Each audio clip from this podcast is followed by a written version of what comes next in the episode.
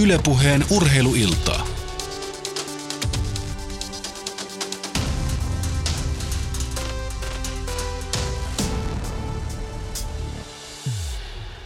Oikein hyvää iltaa Yle Puheen studiosta ja nimenomaan urheiluiltaa. Tänään puhutaan aika lailla mielenkiintoisesta asiasta, nimittäin siitä tosi merkityksellisestä yliopistourheilusta Yhdysvalloissa.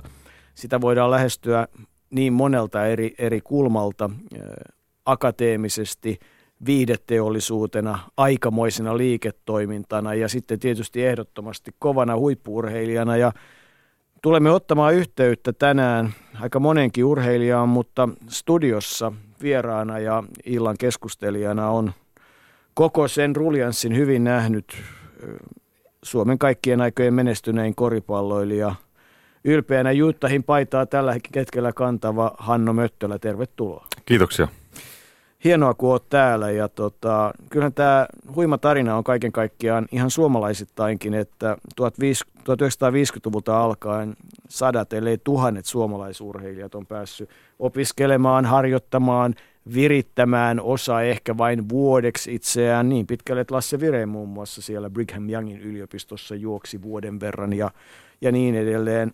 Eli, eli niin kuin isosta asiasta kaiken kaikkiaan on kysymys, mutta otetaan siihen – aasinsiltaa sillä lailla, että tänään jaettiin 44. kerran yli 80 huippuurheilijalle niin sanottu urheilijoiden ammattiedistämissäätiön eri uran apuraha. Ja kun katsoo listaa, niin onhan täällä kouluja merkitty Hamlin, Providence, Davidson, Campbell – ja University of Louisville, josta urheilijoita on tietysti lähimpänä koripalloilija Tevita Iskola, Oscar Mikkelsen sekä aika kovan yliopistouran tehnyt Dion Pounds sai, sai, sai tämän 2000 euron apurahan tänä vuonna. Ottaa Hanno itsekin saada moisi. Joo, kyllä että tämä parikymmentä vuotta sitten, niin pari kertaa kun ton saa saada, niin silloin kahden eka vuoden aikana Jutahissa – tuli silloisia markkoja tilille ja kyllä se oli hyvin iso asia. Että kyllä mä monen kertaan kiittänyt urasäätiötä tästä ja, ja tiedän kuinka tärkeää siinä vaiheessa ollaan kuitenkin vielä sataprosenttisia amatööriurheilijoita, niin se tulee kyllä tarpeeseen. Niin, ollaanko sataprosenttisia amatööriurheilijoita? No, tulojen suhteen palkkatuloa ei ole. Että totta kai riippuen yliopistosta ja sen ra- rahallisuudesta ja, ja tavoista, niin, niin se kuukausistipendi, mikä, mikä saadaan käteen, niin, niin sen suuruus vaihtelee hyvinkin paljon, mutta tota, ei siellä, ei siellä nyt hirveästi ylimääräistä rahaa, rahaa tule. Lähdetään purkamaan tätä asiaa nyt henkilökohtaisesti. Tota, tietysti kun oma laji on koripallo ja koripallo on iso laji, nimenomaan yliopistolajina, eli amerikkalainen jalkapallo ja – ja koripallo kai on ne kaikkein suurimmat, niin tota, mikä oli se lopullinen sykäys siihen, että päätit Juttahiin lähteä?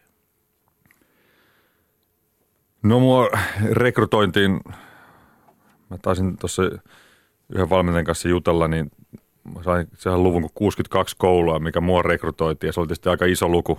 Silloin oli käytössä VHS-kasetit ja kirja oli oikeasti kirje eikä, eikä sähköposti ja, ja ei voinut kännykällä lähettää tekstiviestejä.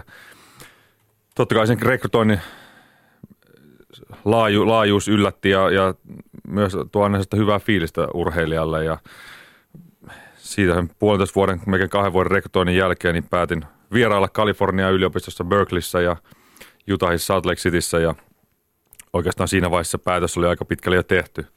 Mutta kyllä siinä, siinä jäi rannalla aika moni moni huippukoulu, että mä, mä oon sanonutkin, että mä oon varmaan koripallomaailman ainoita pelaajia, jotka on sanonut ei North Carolinalle ja Barcelonalle toiselle yliopistolle, toinen ammattilaisjoukkueessa. Mä en tiedä, kuvaako se kuinka tyhmä maa vai, tota, vai sitä, että on jossain paikassa tehnyt eri ratkaisun, mitä useat muut olisi tehnyt.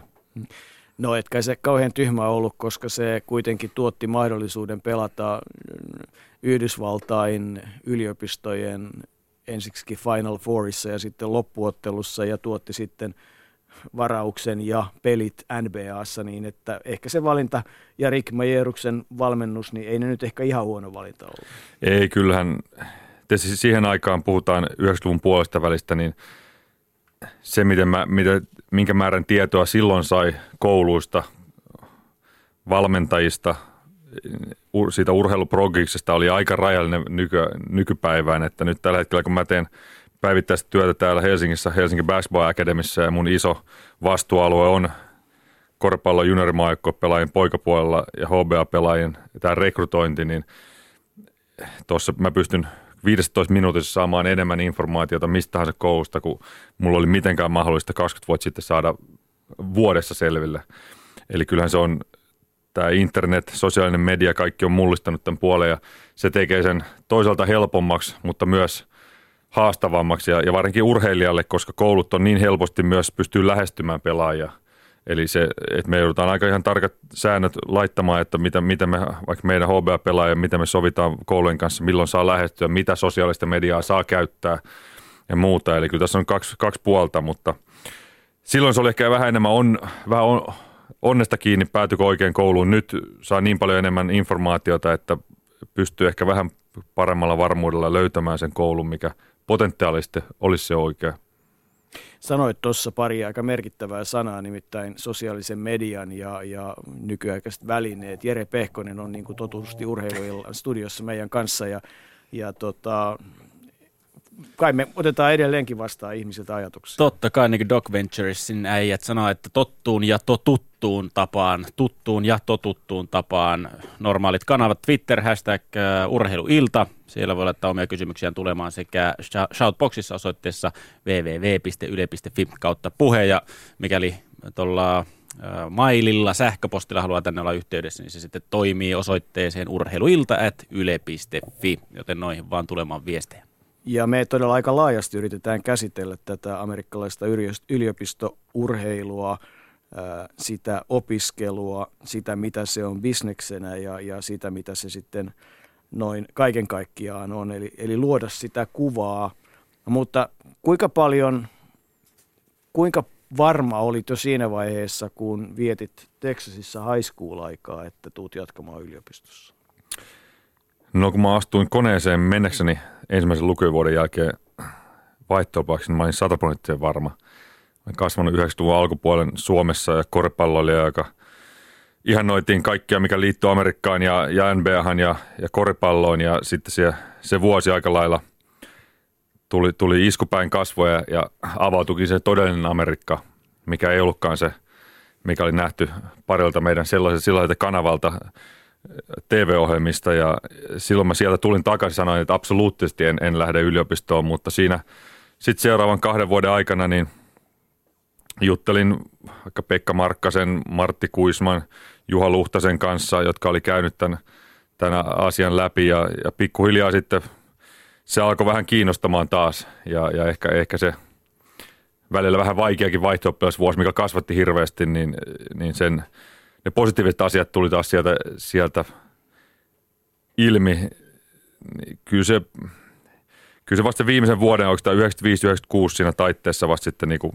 95 vuoden loppupuolella alkoi alko niin vasta sitten varmistumaan, että mä haluan lähteä yliopistoon ja totta kai se oli, se oli iso päätös, mutta tarvittiin Espanjasta kymmenen vuoden sopimusta ennen kuin lähdin, lähdin ja tota, kyllä mä muistan edelleen sen puhelinsoiton, kun just, just, just ymmärsin, ymmärsin sen englannin, millä espanjalaiset mulle puhelimessa sitä tarjosi sanoin, että, että ei kiitos, mä oon lähdössä yliopistoon, niin siinä, siinä kun lukialaispoika pistää puhelimen kiinni, kun ei mitään agentteja siinä vaiheessa ollut, niin oli aika ylpeä itsestään. tota, mutta ne on tullut varmaan tietyllä tavalla monessa suhteessa korkoineen takaisin, että, että, että jos ei puhuta rahasta, niin ainakin se elämänkokemus, mitä se neljä vuotta Jutahissa oli. Äh, olit Jutahissa ja, ja varmaan aiheesta keskustelit myös aikanaan Robert Petteri Petersenin kanssa. Kasku hän ei onnistunut millään väkisin ylipuhumaan sua BYUhun. Niitä siis on se koulu etelästä, niin kuin me sanotaan Jutahissa, että sitä ei, kolme BYUta ei saa sanoa ääneen.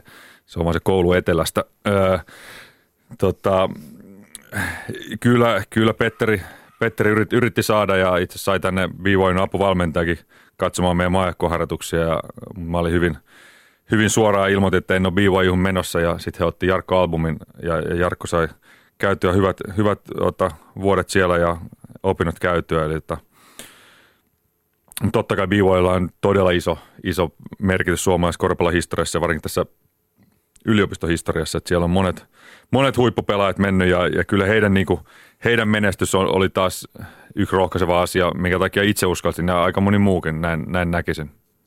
Niin, eikä se tietysti rajoitu lainkaan koripalloon, vaikka tietysti se on johtuen tietysti kun on lajin emämaasta kysymys, mutta että kun viisi suomalaista on mun käsittääkseni mukaan ja jos sitten – Eric Murphy lasketaan mukaan, niin kuusi suomalaista on varattu NBAhan, niin kolme on tullut Bivajun kautta, yksi Jutahista ja sitten yksi vailla yliopistokokemusta, eli Petteri Koponen ja, ja sitten Eric Murphy, eli Kari Liimo, Monni Sarkalahti ja Timo Saarelainen sieltä, mutta, mutta kyllähän äh, Brigham Youngin yliopisto Provossa Jutahissa on ollut nimenomaan monellakin tavalla suomalaisurheilijoille sekä yleisurheilua. Siellä on ollut Pertti Pousia ja, ja siellä on ollut muun muassa nyt Maikki Salmi, lentopalloilija oli All American ja hänen tyttärinsä Ninni pelaa San Franciscossa ja, ja sitten monia muita lajeja. Että et, et, tämä yliopistourheilu suomalaisittain, niin se ei suinkaan rajoitu koripalloon, vaan niin kuin tänään tullaan kuulemaan, niin, niin jääkiekko, jalkapallo, yleisurheilu,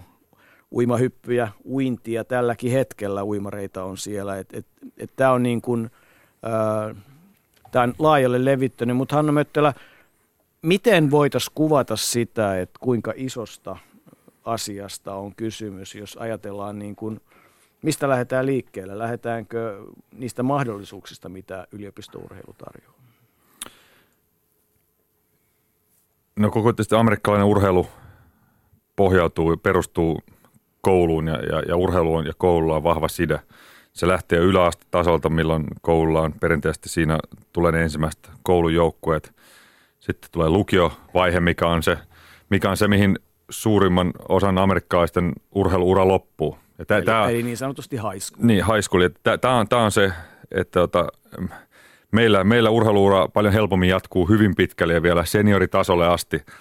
Amerikkalainen urheilukulttuuri on paljon raaempi, mutta se myös tuottaa hirveän määrän faneja, koska siellä sä, sä pelaat sen koulun, koulun joukkueessa koripalloa, jalkapalloa, uit – ja jos ja kun suurella todennäköisesti sinä et tule saamaan stipendia ainakaan ykkösdivisionan kouluun, niin saat sen koulun sitten koripallo, sen high schoolin fani sun loppuelämän. Sitten jos sä muutat johonkin toiseen paikkakuntaan tai käyt yliopiston jossain muualla, saat sen yliopiston fani. Ja, ja tää, näin tämä näin tää niinku rakentuu. Et, ja sitten ammattilaisurheilusarjat on siinä ihan päälle. Puhutaan sitten NFL suurimpana, NBA ja baseball sitten siinä, siinä rinnalla. Niin kyllä suurimman, suurimman määrän niin keskustelua ja, ja intohimoa herättää yliopistourheilu ja, ja vielä vähän enemmän paikallisesti sitten high school-urheilu. Ja se on, se on aika nero, nero järjestelmä, enkä en tiedä oliko ne niin viisaata silloin jo, kun alkoi kauan aikaa sitten aloitti NCAA-urheilu, mutta kyllähän tämä on, niin kuin, kyllähän tämä on, tämä syöttää ja ruokkii itse itseään vuodesta toiseen – ja kun urheilijat vaihtuu tasaisen tahtiin, neljän vuoden välein saat siellä neljä vuotta ja aina tulee uudet kasvot, mutta joukkue jää, valmentajan yleensä joka jää.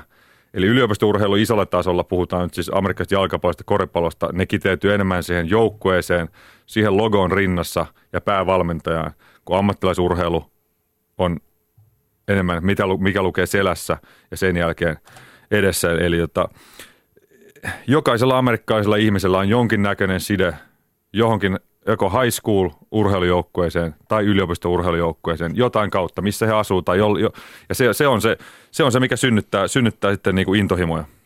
Otetaan lähetysikkunasta tähän näin on kysymys Jarkolta liittyen yliopistoihin ja niiden eroihin, siihen, että kuinka suuret erot tai kuinka yliopisto riippuvaista se on, kun yliopistourheilu ja yliopistoelämä on tuttua hänelle lähinnä Hollywood-elokuvista, niin kiinnostaa tietää, että mikä sitten on se todellinen hierarkia yliopistoissa lajien suhteen ja kuinka riippuvainen se on eri kouluista.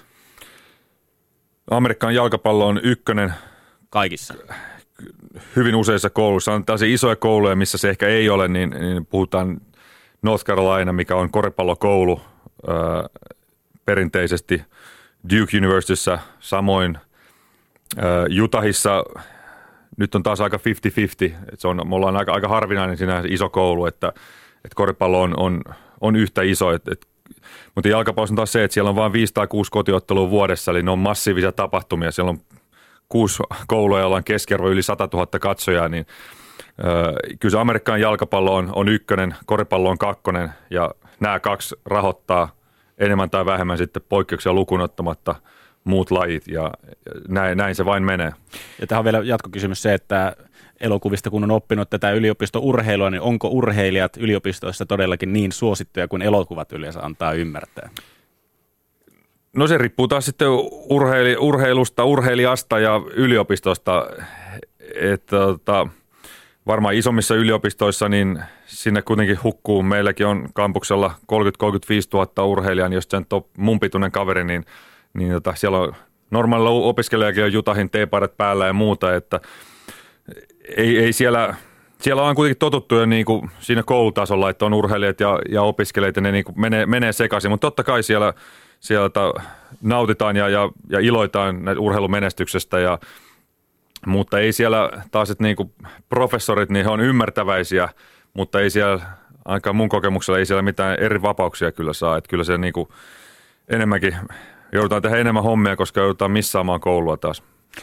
Mutta se kai on tosiasia, mitä ei ole syytä missään vaiheessa. Sitä kannattaa varmaan korostaa tämän lähetyksen ajan koko ajan, että sinne – sä et voi lähteä sinne ihan pelkästään vaan kuvittelemaan, että kunhan meen treenaamaan ja viettää hauskaa aikaa, että sun pitää olla ymmärtää, että se on yliopisto, että se on akademikia, että siellä oikeasti tehdään sitä koulua. Ja jos se koulu ei suju, niin kaipa aika monessa paikassa tilanne on että sitten ei kyllä pelikään käy. No totta kai, ja, ja NCAA, eli yliopistourheilun kattojärjestö on vielä nostanut näitä kriteereitä, eli alkaen syksystä 2016, niin äh, alin keskiarvo, millä e- NCAA saa tulla high school seniori urheilemaan, on 2,3. Heillä lasketaan, niin kuin meilläkin neljä maksimi. 2,3 on se keskiarvo, mikä sinulla pitää olla, jotta sä saat, saat luvan tulla yliopistoon. Ja se tarkoittaa meidän lukiossa jotain seitsemän ja seitsemän puolen välillä riippuen vähän, miten kurssipainotukset ja muuta. Ja kyllä tässä on niin hyvä tarina tuossa Oscar Mikkelsen, joka meitä lähti HBAsta – nyt on toista vuotta, eli sophomore vuotta Davidson yliopistossa, mikä on äärimmäisen kova akateemisesti, niin hän sanoi siinä kuukausi puolitoista, oli ollut koulussa ja juteltiin puhelimissa, niin hän, et, et, et, nyt mä tajusin tänne, että kun mulla istuu vieressä opiskelijoita, jotka maksaa tästä kymmeniä tuhansia dollareita vuodessa, niin he on ihan tosissaan, niin, niin tässä ei niinku itse, itse voi kyllä niinku tulla ihan vaan lukea kokeisiin, ja, se on, se on äärimmäisen kovaa ja, ja tietysti mitä kovempi akateeminen koulu, sitä kovemmat kriteerit. Et se, että vaikka saisi peliluvan NCAAlta, niin koulu ei välttämättä anna sulle lupaa pelata, eli tota, kyllä se on, se on kovaa. Jos mä oon ymmärtänyt oikein, niin Davidsonilla esimerkiksi on semmoinen tylysysteemi, että kun missaat yhden kurssin, se on ok, mutta sitten jos missaat toisen kurssin, niin sitten se onkin ohi. Joo, mä luulen, että taitaa olla, jos mä oikein ymmärrän, että olisiko kolme kurssia, jos, jos, jos et pääse läpi, niin sen jälkeen sitten saattaa niin olla – olla lähtökoulusta ja, ja hyvä esimerkki, että tämän hetken NBAn valvoimasi ehkä tähti Stephen Curry on, on Davidsonista ja kun hän ei ole vielä valmistunut, hän lähti kolmannen vuoden jälkeen, niin aika moni koulu olisi jo nostanut peli, pelipaidan kattoon ja, ja antanut vähän varmaan tällainen honorary diplomin ja muuta, niin Davidson ilmoitti tylysti tuossa just viikko kaksi sitten, kun tämä asia tuli ilmi, että ennen kuin Stephen Curry valmistuu meiltä, niin yhtään juhlaa hänen, eikä yhtään paitaa ei laita kattoon. Eli, eli kyllä se on, totta, se, se on iso asia ja, ja kyllähän eurooppalaisille urheilijoille myös yksi valttikortti oli se, että, että tiedettiin, että me ollaan aika vahvoja akateemisesti. Nyt nämä uudet, uudet kriteerit tietysti nousee ja, ja, ja, ja onko ehkä ennen oli, oltiin, oltiin ehkä vähän parempia koulussa täällä, täällä kuin ennen – mutta mut kyllä se, että jos, jos koulu hoituu hyvin Suomessa, niin kyllä se on aikamoinen myös valttikortti siinä rekrytointivaiheessa, kun se, että jos saat just se just läpäiset sen seulan, niin, niin silloin useampi koulu voi sanoa, että, että meille ei vaan pääse. Otetaan Twitterin puolelta sitten kans kysymyksiä. Hashtag urheiluilta siis siellä toimii. Voi laittaa tänne kommentteja ja kysymyksiä. Mikko Talvitie haluaa tietää, että mikä Hanno sulle henkilökohtaisesti aiheutti yliopistossa sen suurimman paineen. Oliko se opiskelu, pelaaminen vai joku muu? Pelaaminen, valmentaja, fyysinen ja psyykkinen paine oli, oli kova. Siihen opiskeluun kun sen aloitti, aloitti huolella ja, ja sitten ymmär, ymmärsi sen, että ymmärsi käyttää sen kaiken avun, mitä siellä annetaan. Ja tietysti tällainen Suomesta lähtien, mä muistan yksi Markkasen Pekan kanssa, kun juttelin, niin kauhistelin sitä, että heillä kansassa oli ollut 80 lopussa, että joka päivä, onko sitten kaksi vai kolme tuntia, oli ja mietin, että mä oon nyt niin kuin lähemmäs 20 suomalainen, että pakotetaan mennä johonkin huoneeseen opiskelemaan kaksi-kolme tuntia joka päivä. Mutta siksi kun menet sinne paikan päälle, meillä taisi olla viisi tuntia viikossa Jutahissa ennen kuin sä sait yli 3,0 keskiarvon, mikä mulla onnistui ensimmäisen jouluun mennessä, niin kun sä käytät sen oikein hyväksi, niin silloin se koulu lähtee sujumaan ja sitten myös sellainen mielenkiintoinen asia, että meillä puhutaan tukiopetuksesta ja se aina tulee sellainen, siinä on aina vähän sellainen negatiivinen vivahde, että, että, että vain ne, jotka tarvitsevat hirveästi apua, ottaa tukiopetusta, kun taas amerikkalaisessa yhteiskunnassa, kouluyhteiskunnassa, niin tämä tutoring, niin parhaat opiskelijat on ne, jotka ensimmäisen nostaa käden ylös. Minä haluan, hei tässä matikassa, mä haluan ysin sijaan kympin. Mä haluan kympin sijaan kymppi plussan. Eli kaikki parhaat opiskelijat, ne on ne, jotka käyttää tuuturointia vielä enemmän kuin ne vähän heikommat. Ja kyllä mäkin siinä opin, opin käyttämään sitten, löysin oman pääaineeseen taloustieteeseen loistavan tuutorin, joka oli, oli siellä apuproffana ja niin siitä oli hyvin paljon hyötyä ja se, on, se, on, totta, se, on, se on sellainen, ne, ne nämä urheiluprogisilla on niin paljon varallisuutta, että ne pystyy antamaan sulle kaiken, kun sä vaan osaat käyttää niitä hyödyksi. Dion Pounds, joka siis on pelannut yliopistossa ja on valittu parin kertaa Suomen parhaaksi koripalloilijaksi Larry Poundsin tytär, joka, yliopisto, joka on Jyväskylässä siis urheilupsykologiaa opiskellut, niin hän tänään juuri tässä ura urheilija-apuraha-tilaisuudessa puhui ja kertoi omi koko, kokemuksia, niin hän otti vahvasti esille just tämän tuutoroinnin, eli, eli niin kuin tavallaan sen, sen vertaistuen ja tuen, mitä siellä voi oikeasti saada ja että miten sitä kannattaa aina käyttää hyväkseen ja kannattaisi käyttää Suomessakin vahvemmin hyväkseen. Et, et ei, niin kuin, ei varmaan kukaan, jos pyytää, pyytää niin kuin tavallaan tämän tyyppistä apua, niin eihän kukaan kieltäydy. Sehän selvä asia. Niin, siis vertaa ihan suoraan urheiluun, laita vaikka joukkueurheiluun, niin meillä on joukkueharjoitukset, sitten on niitä henkilökohtaisia harjoituksia ja tuutoroja sitä henkilökohtaista harjoittelua. Ja kyllä sen tota, Totta kai Suomessa on enemmän sitten kaupallinen se, että ei, ei lukiolla, lukiolla oikeasti on hirveästi varallisuutta alkaa, alkaa op, opettajia käyttämään tähän näin, mutta kyllä se on, kyllä se opiskelu on, on kun sä pääset sen siihen raiteelle yliopistossa, niin se kyllä hoituu. Ja se on myös vähän erilaista, että siellä on onneksi paljon enemmän – kokeet on paljon enemmän monivalintatehtäviä, kun taas meillä on tullut tekemään esseitä. Siihen taas joutuu opis- opiskelemaan vähän eri lailla, joutuu oppimaan pikkusia detaljoita, ei ehkä niinkään paljon hahmottamaan sitä kokonaisuutta. Kumpi on vaikeampaa, niin en mä tiedä. Että, tota, mutta kyllä mulla oli selvä etulyöntiasema sitten, kun alettiin kirjoittamaan esseitä, niin me ollaan kuitenkin Suomessa totuttu jo varmaan alaasteen loppupuolelta lähtien kirjoittamaan esseitä, ja siinä taas amerikkalaiset eivät ole hirveän hyviä vielä lukiosta päästyä.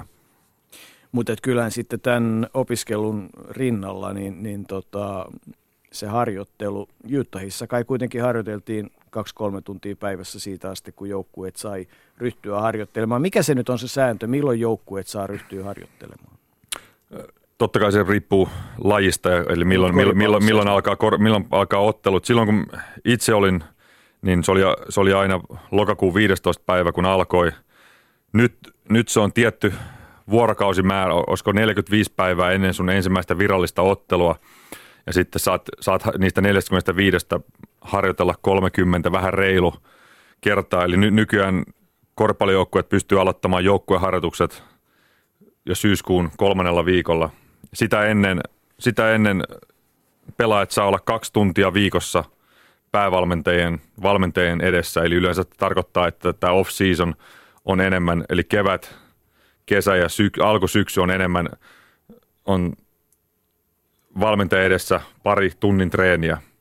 Ja tämä on tietysti tämä, mikä sitten on se, siinä vaan, vaan toisella puolella, kun mietitään, että mikä on järkevää lähteä yliopistoon vai pysyä Euroopassa ja jatkaa, jatkaa suoraan ammattilais, ammattilaiskentille. Eli harjoittelu on siellä erilaista, erilaisesti rytmitetty. Sitten siellä ollaan vähemmän valmentajia edessä off-seasonilla, mutta sitten taas ollaan enemmän – fyysistä harjoittelua fysiikkavalmentajan edessä ja, ja siellä taas se asia kehittyy helpommin. Eli tämä on, tämä on ei, ei, ei ole oikeata, oikeata vastausta ja jo, jollekin sopii joku, mutta itselle niin oli sen verran, sen verran laiha, kun Jenkkeihin meni ja kun off-season on 5-6 kuukautta vuodesta, niin ei siinä tarvitse ihmetellä, miksi tuli hauikseen vähän lisää koko ajan ja, ja, ja paino, paino yhtäkkiä 5 ja 10 kiloa enemmän kuin pari vuotta aikaisemmin, mutta tämä on, tämä on sääntö ja myös Jenkkifuriksessa keväällä he saa harjoitella – olisiko kuukauden verran, sitten loppuu harjoitus kesäksi ja syksyllä taas alkaa uudestaan joukkueharjoitukset.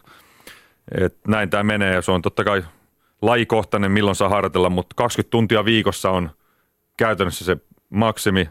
Se pitää sisällään punttiharjoituksen videopalaverit ja, harjo- ja normaaliharjoitukset, tota, mutta ei se nyt salaisuus ole, että ainakin omalla kohdalla, niin kyllä ensimmäinen viikonloppu, kun lokakuussa alkoi harjoitukset, niin siinä mentiin jo 14 tuntia kahdessa päivässä. Että tota, siinä muutama kerran varmaan lipsahdettiin yli 20 tunnin, mutta joku sanoikin, että mun edesmennyt yliopistovalmentaja on se, jota kaikki, yleis, kaikki yliopistourheilijat saa kiittää, että nykyään sitä 20 tunnin sääntöä seurataan vähän tarkemmin.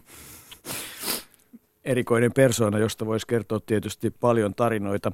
Otetaan, tota, otetaan lisää näkökulmaa. Jääkiekko on iso laji meille suomalaisille ja, ja jääkiekko on tietysti tietyissä osassa Yhdysvaltoja myös kohtuullisen merkittävä urheilumuoto tietysti Kanadassa ja, ja varsinkin naiskiekkoilijat äh, on käyttänyt hyväkseen mahdollisuutta tulla mukaan tai mennä yliopistopeleihin. Noora Räty on siitä oiva esimerkki, samoin kuin Emma Terho, jonka ajatuksia ihan kohta kuullaan. Hän teki aikanaan sen valinnan, joka, joka tuotti hänelle sitten paikan Ohio Stateen. Nyt täytyy ilmeisesti laittaa itsekin luureja korviin, jotta kuulee, mitä mahdollisesti Emma sanoo. Emma, olet varmaan puhelimessa. Joo, täällä ollaan. Hienoa. Toivottavasti, toivottavasti perhe suo sulle tai ennen kaikkea perheen jälkikasvu suo hetken aikaa meille keskustelua. Miltä muuten tuntuu, kun erään Emman ja erään Mintun paita on katossa Ohio Statein hallissa, kun aktiiviurheilijoina on saatu olympiapronssia? No kyllähän se oli toi tietenkin hieno kunnianosoitus, että eurooppalaisena siellä sai numero ensimmäisenä sinne paikan päälle katto. Oli kova juttu. Joo, kyllä se oli sen verran tärkeä kokemus itselle se koko neljä vuotta siellä, että oli oman niin kuin, uran ja ennen kaikkea elämän kannalta niin iso juttu, että kuten Hanna tuossa lähetyksessä aikaisemmin sanoi, niin kyllä se on vähän semmoinen juttu, että kun on kerran ollut siellä jossain koulussa, niin se on ikään kuin vähän niin kuin loppuelämää sitten semmoinen kotipaikka. Niin, että Ohio State on Ohio State koko loppuelämän niinkö? No kyllä se aika lailla niin on, että kyllä sitä tulee seurattua edelleen aika tarkasti varsinkin niin kuin omaa lajia, jenkkifudista ja korista ja miesten kiekko. Onko niin, että naisjääkiekossa NCAA eli yliopistosarja, niin tota, sen kovempaa naisjääkiekkoa ei olekaan? ainakaan vielä? No kyllä se aika lailla tällä hetkellä on niin, että se on, Jenkkeihin on perustettu ensimmäistä kautta aika pienimuotoisesti lähtenyt tämmöinen naisten ammattilaissarja, mutta kyllä toistaiseksi yliopistosarja on naisilla se kaikkein kovin sarja, että se on vähän eri lailla kuin miehillä, että sen jälkeen usein voi sitten aloittaa ammattilaisura ja lähteä ammattilaiseksi naisilla. Ja tilanne on oikeastaan niin, että se on se kovin sarja tällä hetkellä maailmassa, mikä on olosuhteeltaan ja sit sitä kautta pelaajamäärältä ja tasolta. No oliko tuossa nyt sitten vastaus myös kysymykseen aika pitkälle, miksi halusit sinne lähteä? No kyllä se oli siis totta kai mahdollisuus lähteä ulkomaille vähän nähdä maailmaa, oppia kieltä, ihan niin kuin mikä jääkiekon avulla on mahdollista ja sitten nimenomaan se, että tiesi, että jos haluaa kehittyä ja ottaa seuraava askeleen urheilijana, niin se on erittäin hyvä paikka se tehdä ja heittäytyä mukaan ja katsoa, että kuinka pitkälle sitä kautta voi päästä. No Ohio State on tietysti kova jenkkifudiskoulu ja kova koripallokoulu, mutta kuinka, miten sä kuvaisit sitä ammattimaisuutta, jolla esimerkiksi naiskiekkoa siellä harjoitettiin? No kyllä se ammattimaisuus oikeastaan kaikissa lajeissa tosiaan mitä oli tuossa teillä aikaisemmin puhe, että ihan samalla lailla siellä Jenkkifudis koris pääasiassa rahoittaa. Ohio Stateissa on 34 lajia, mutta kaikki lajit on kyllä todella hyvissä olosuhteissa, eli naisten jääkiekolla esimerkiksi kolme päätoimista valmentaja plus fysiikkavalmentaja plus lääkäri plus kaikki fasiliteetit käytössä, mitä siellä on, että ei niin kuin oikeastaan ollut semmoista juttua, mitä voisi sanoa, että olisi jäänyt puuttumaan tai että resursseista olisi ollut kiinni millään tavalla. Niin joo, tämä on mistä Emma tässä puhuu, eli jos, jos Jenkkifuris on se, joka tuo perinteisesti rahaa ja koripallo ehkä vetää plus minus nollaan, niin kaikki muut urheilijat, ne pääsee käyttämään näitä absoluuttisen viiden tähden fasiliteetteja. Ja siellä on, siellä on training roomissa on 24 tuntia päivässä joka ikinen vuoden päivä.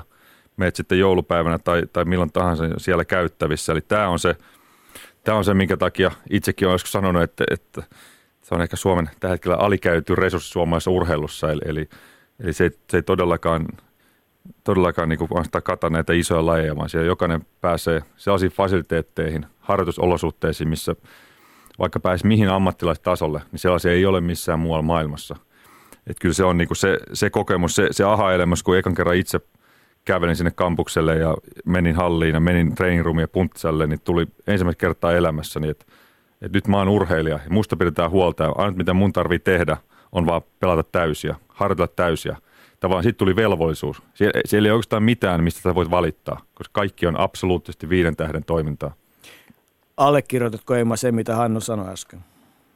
Kyllä, allekirjoitan sen, että kaikki on kyllä niin kuin todella hoidettu viimeisen päälle ja sitten myös sillä opiskelupuolella, että meillä oli esimerkiksi se etu, että urheilijat sai valita kurssinsa ennen muita. Jätti koulu laaja tarjonta paljon opiskelijoita myös, eli sä sait tasan tarkkaan niin kuin suunnitella aikataulun niin, että siinä kohtaa, missä sulla on treenit, että ne on, kurssit on suoritettu tai järjestetty siihen ulkopuolelle.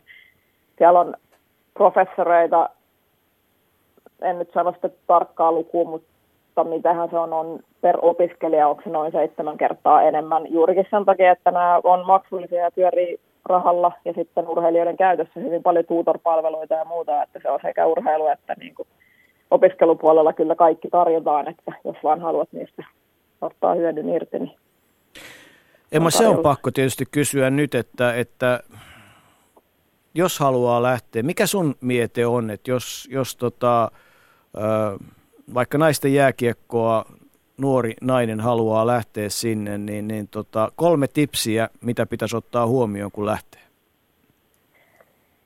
No ottaa huomioon sen, että on valmis ottaa vastuuta omasta tekemisestään, ja sitten on valmis tavallaan avoimin miedin lähteä, eli on valmis myös siihen, että sitä treenimäärää tulee varmasti alussa olemaan aika paljon, että mitä Hanno tuossa sanoi, että oli 14 tuntia, niin sama vähän sellainen, että siinä off-seasonilla niin varmasti otetaan vähän niin kuin luulot erityisesti alussa pois, että tavallaan niin kuin on valmis semmoiseen.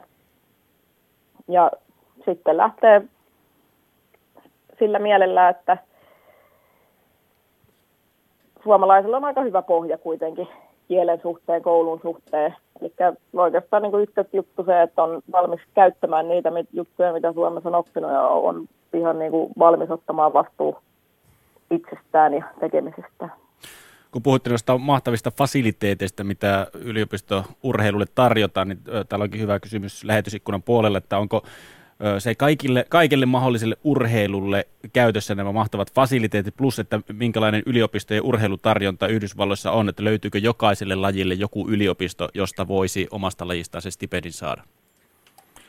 No kyllä, että toi varmaan niin Ohio State on varmaan siellä kärkipäässä, jos Emma sanoi, että 34, 34 lajia, ja itse asiassa siinä on sellainen jännä puoli vielä, että Emma, sä voit korjata, jos muista väärin, koska vuonna 1977 tuli niin sanottu Title IX, joka, joka, joka määrittelee sen, että stipendejä pitää olla samassa, pitää olla saman verran miehille ja naisille yliopistossa, ja koska Jenkkifuris stipendejä on 85, että sitä ei luonnollisesti ole naisten puolella, niin meidän koulussa on enemmän naisten lajeja kuin miesten lajeja.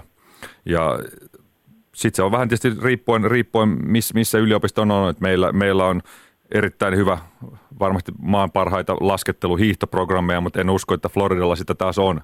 Sitten taas siellä, siellä on muita lajeja ja kyllä löytyy ihan niin kuin ne määrät, mit, mitä saa olla stipendejä. Koripallostipendejä on 13 miehissä, 15 naisissa. Ja nämä, nämä menee tähän, tähän tyyliin.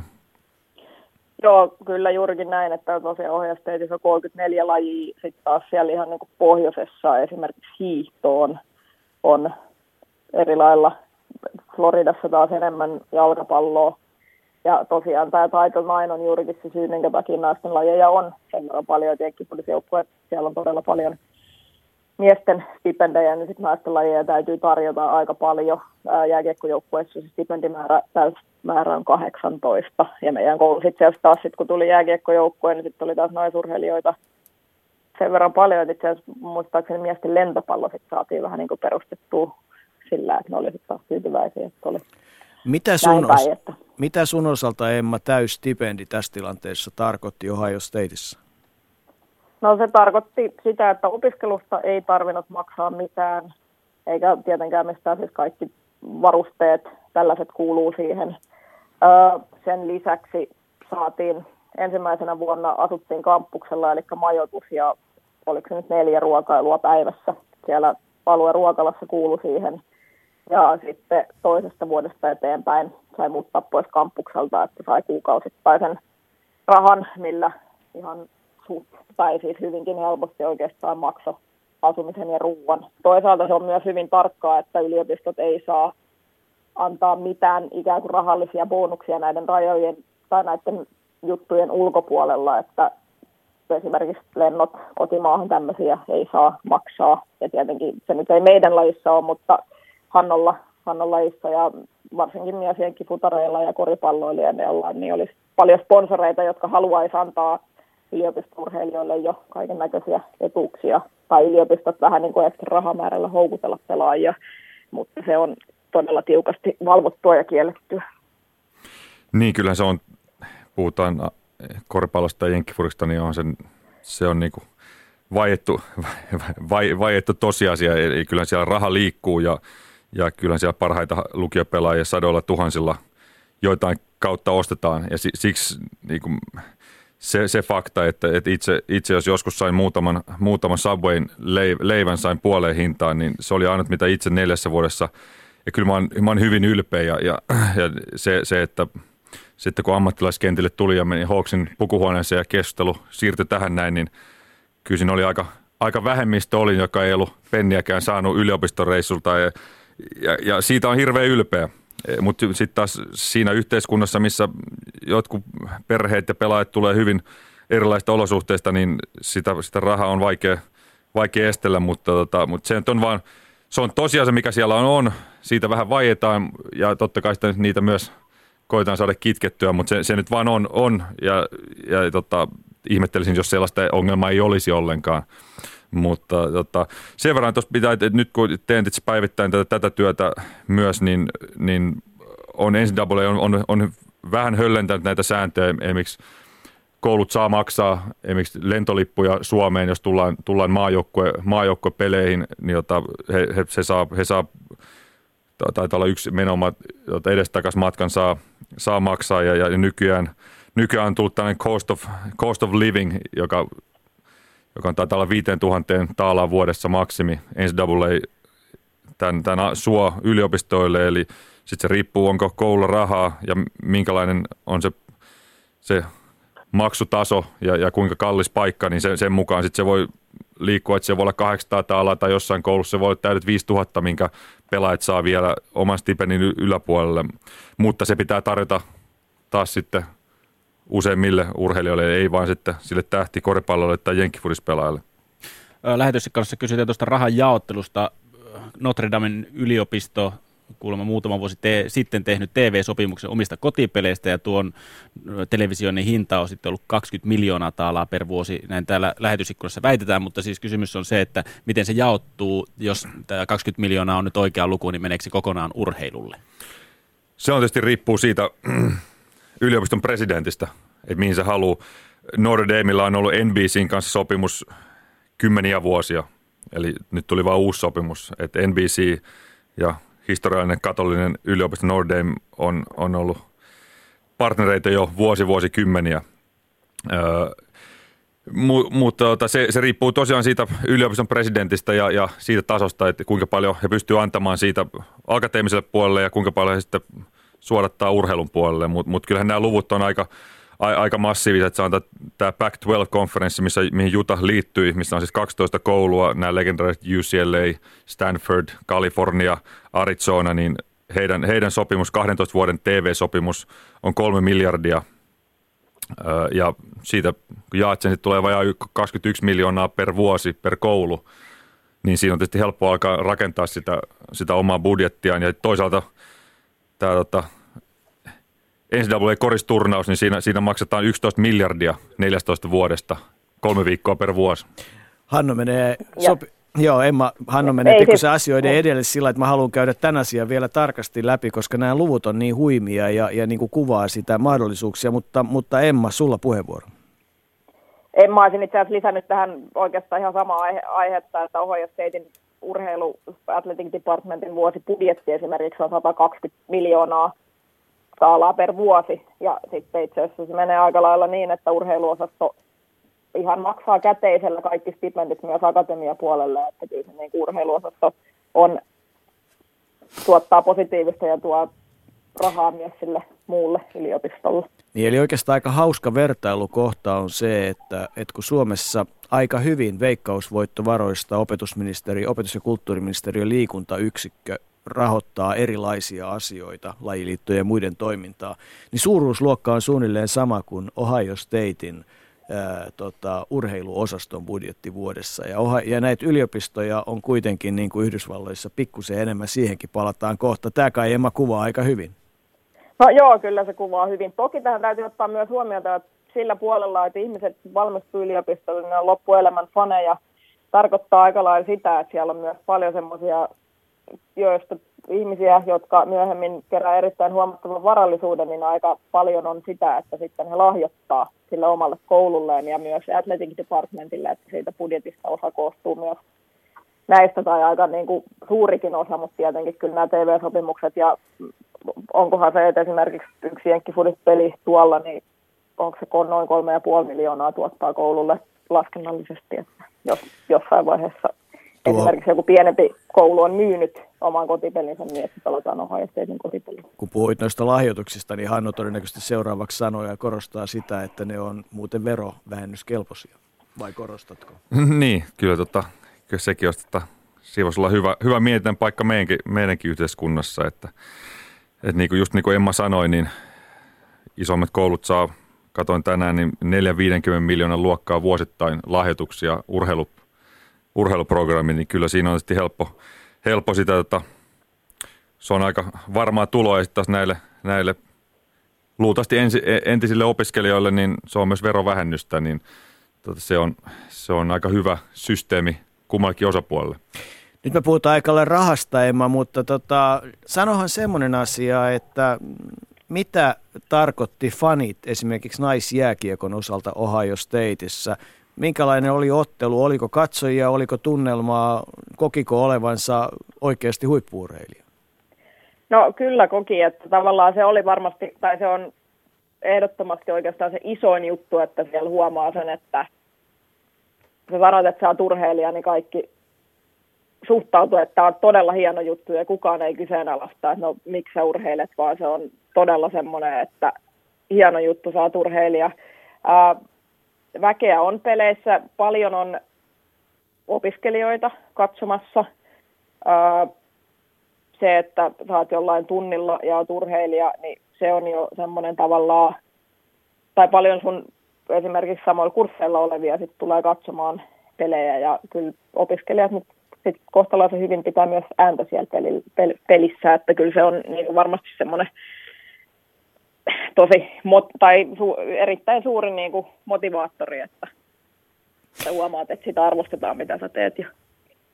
Loikataan sen verran päivän urheiluun, että, että kun puhutaan faneista ja lahjoittamisesta ja muuta, niin hetki sitten tullut uutinen kertoo, että IFK-fanit on ilmoittanut, että he lähtee sankoin joukoin täyttämään Espooseen Bluesin ja IFK on 23. tammikuuta pelattavaa ottelua, koska haluaa, että Blues jatkaa, jatkaa tota pelaamista. Tämä varmaan Emma kuulostaa ihan hyvältä.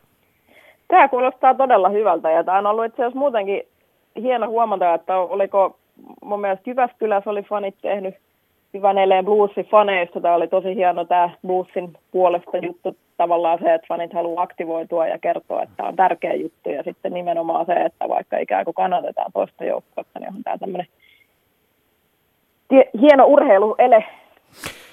Emma, me päästetään sut muihin asioihin ja kiitetään mukanaolosta ja ilmeisesti tota, et ole katunut sitä, että, että Ohioon aikanaan lähdit.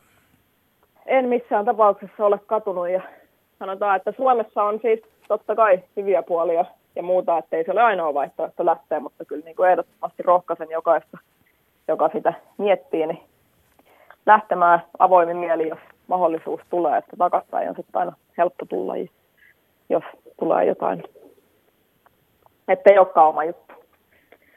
Kiitoksia Emma. Joo, kiitos. Ylepuheen urheiluiltaa. Jatketaan Hanno studiossa. Mua oikeastaan pikkusen haluaisin edelleen keskustella siitä teemasta, että, että, tota, että kenelle ja mitä pitäisi tapahtua, että kannattaa lähteä, koska ihan kaikkeahan ei kannata ottaa vastaan, mitä sieltä tulee koulujahan on vaikka kuinka paljon. Eli NCAAin ykkösdivisioonassa on vaikka kuinka paljon kouluja. Sitten on kakkosdivisioona, on, on kolmosdivisioona, sitten on NAIA eli pienet yliopistot ja ties mitä. Et, et, mikähän se yliopistojen kokonaismäärä sitten mahtaa 50 osavaltiossa olla, mä en, mä en osaa sanoa, mutta et, et varmaan kuitenkin kannattaa miettiä, mihin menee ja millä asenteella lähtee ja, ja niin kuin mitkä asiat on selviä. Pidä semmoinen lyhyt oppitunti tästä aiheesta. No joo, kyllä tämä on ihan totta. Että sanotaan, että koripallossa esimerkiksi ykkösdivisioonassa on 351 koulua. Ja kaiken kaikkiaan, jos otetaan kaikki mainitsemasi tasot, niin niitä on varmaan 1500. Ja kyllä se fakta on, että sen 1500 koulun fasiliteetit, niin ne, ne kelpaisi kyllä ihan Suomessa useisiin tarkoituksiin. Eli, eli se on tota, sinne pääsee kuitenkin tasolla kuin tasolla, pääset kokemaan olevasi urheilija eikä harrastelija – se on tietysti iso asia. Kyllä niin kuin hyvin mitä Emma tuossa sanoi, niin sinne pitää lähteä kyllä vähän sellainen seikkailun mieli ja hyvin avoin mieli, koska useissa laissa niin siellä tehdään asiat vähän eri lailla kuin meillä täällä vanhalla mantereella. Et jos sinne lähtee hakemaan eurooppalaista koripalloa, niin sä et löydä Yhdysvalto, Yhdysvalto yliopistosta eurooppalaista koripalloa. Sieltä löytää koripallo emämaan koripalloa, mikä on liikkunut lähemmäs yliopistoa, säännöt on vähän erilaiset, niin se, sekin sitä – hieman tota, aiheuttaa sitä eriäväisyyttä, mutta sun pitää olla rohkea. Se on, se on ehkä, se, ehkä se tärkein ja tietysti avoin. Ja meille suomalaisille, me ollaan aika jurokansa, niin se, että jos jollekin, kaikki, jotka lähtee kerran käy Jenkeissä lomalla, tulee kotiin ja sanoo, että kyllä ne on niin hirveän pinnallisia. Jenkki tulee käymään Suomessa kerran, niin mä veikkaan, että sanoo, että kyllä ne on niin ihmeen hiljaisia ja katsoo vaan omia varpaita – meidät on opettu tällä tavalla, heidät on opettu sillä tavalla.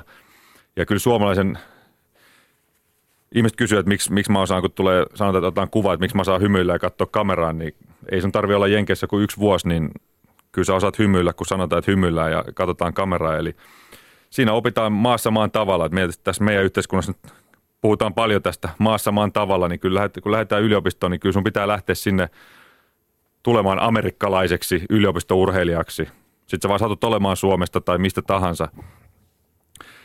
Ja pitää olla valmis harjoittelemaan enemmän, kovempaa ja ryhmän mukana. Oli laji mikä tahansa. Siellä harjoitellaan yleisurheilussa, har- ei harjoitella henkilökohtaisesti, siellä harjoitellaan ryhmissä. Sitä on puhuttu paljon, minkä, miten, miten Jenkkien sprinterit harjoittelee. Ei ne harjoittele yksin valmenten kanssa, ne vetää sama, samaa ohjelmaa 5-6 kaveria ja yhdelle kaverille se on se, se just se oikea ohjelma ja siitä tulee se maailman huippu. Ja tämä on, mä oon, mä oon puhunut paljon yksilöurheilijoiden kanssa, jotka on ollut, ollut siellä Suomessa yliopistossa, yliopistossa, niin esimerkiksi just painissa, nyrkkeilyssä, voimistelussa, jotka on täällä meillä Suomessa niin paljon enemmän yksilöurheiluita, niin yliopistossa niistä tehdään joukkueurheilu. Jutahin yliopisto nyrkkeitä, no meillä ei ole nyrkkeilyä, mutta otetaan vaikka voimistelu. Meillä on mass, massiivinen ja mahtava naisten voimisteluprogrammi.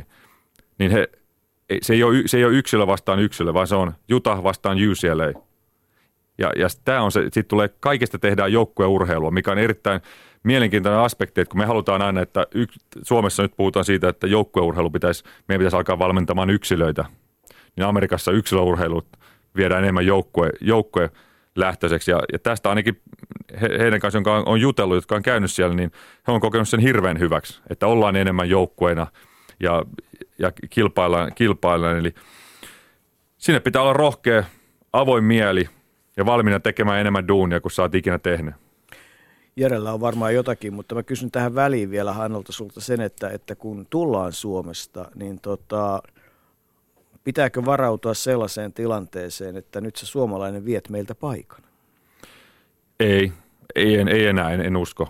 Äh, totta kai, jos sä oot tarpeeksi hyvä, niin silloinhan, silloinhan fanit ja valmentaja vaan kiittelee. Eli ei, ei siellä ole sellaista oikeastaan, mikä ammattilaiskentillä on taas ehkä se varjopuoli, että paikallisia, paikallisia enemmän, enemmän katsotaan asioita sormien läpi, ja, niin mä en ainakaan itse sitä kohdannut. Ja kyllä siinä, siinä vaiheessa, kun sä paat ekan kerran sen Ohio Statein pelipaidan päälle tai treenipaidan päälle tai Jutahin tai minkä tahansa, niin sä kuulut siihen perheeseen ja sä oot siinä perheessä sitten loppuelämässä. Otetaan pari täältä lähetysikkunan puolelta. Sanottako vielä, että osoite on siis www.yle.fi kautta puhe, jossa tuo lähetysikkunan toimii ja sitten Twitterissä hashtag urheiluilta. Mutta täältä kun sanoit Hanno tuosta, että, tai puhuitte, että noita yliopistoja on vähän joka lähtöön, niin täällä on kysymys, että onko jokaisesta yliopistosta niin sanottu laatutaku, että hommat hoituu hyvin, eikä epämiellyttäviä yllätyksiä tule missään vaiheessa esimerkiksi opiskelujen rahoituksen osalta. Ja esimerkkinä on käytetty vielä, että kun luulee menevänsä kärppiin, joutuukin bluesiin. No aina voi tulla yllätyksiä. että tietenkin pitää tietää, minkälainen se stipendi on. Öö, jos mennään näihin isoihin lajeihin, niin ykkösdivisioonassa ne on aina täysstipendejä – mutta jos, jos menee kouluun ja ei ole, liitto ei ole pystynyt tehdä sitä, sitä etukäteistyötä, selvittää asioista, puhua valmentajien kanssa, että mitä siellä on odotettavissa, niin silloin voi tulla yllätyksiä. Kyllähän näitä tulee ja kyllähän sieltä tulee vuosittain tulee pelaaja ekan vuoden, tokan vuoden jälkeen takaisin, koska ei ole kentällä tai kentän ulkopuolella, ei ole itse pärjännyt, ollut liian kovaa tai ei vain ollut sitä, mitä on odottanut. Mutta kyllä siinä vaiheessa, jos sovittaa ja pannaan nimi paperiin näihin stipendipapereihin, niin kyllä se sitten kyllä yleensä kyllä tulee, se, se, se kyllä sulle annetaan, mitä on luvattu. Amerikkalaisessa yhteiskunnassa on kuitenkin niin kova pelko oikeustoimista ja, ja, ja sen sellaisista. Eli, mutta se vaatii kyllä paljon täällä Suomen päässä sitä valmistelua ja, ja siksi, jos mulla menee paljon aikaa harjoituksessa kentällä, niin kyllä, kyllä loppupäivät ja menee aika pitkälle jo, jollain tavalla päivittäin on yhteyksissä jenkkeihin, lähetän, lähetän linkkejä, käyn keskustelua ja otan asiasta selvää. Eli kyllä se, se, se vaatisi, varsinkin isoissa lajeissa, se vaatisi Suomelta lajiliitolta jonkun ihmisen, joka pystyisi siihen paneutumaan ja oppimaan ne säännöt. Mä en väitä, että minä niitä osaan, mutta mä pyydän aina apua ja kysyn kontakteilta, niin miten nämä asiat menee. Ja kyllä se, tota, siinä saa olla totta kai varulla ihan samalla lailla kuin jos lähdetään tästä näin Etelä-Eurooppaan ammattilaiseksi laissa X, niin se, että onko siellä nyt just se kämppä tulossa, mikä siinä sopimuksessa luetaan, niin se, sitä ei tiedä, mutta yllätykseltä vältytään, kun ollaan va- mahdollisimman perusteellisia siinä valmis, valmistelussa.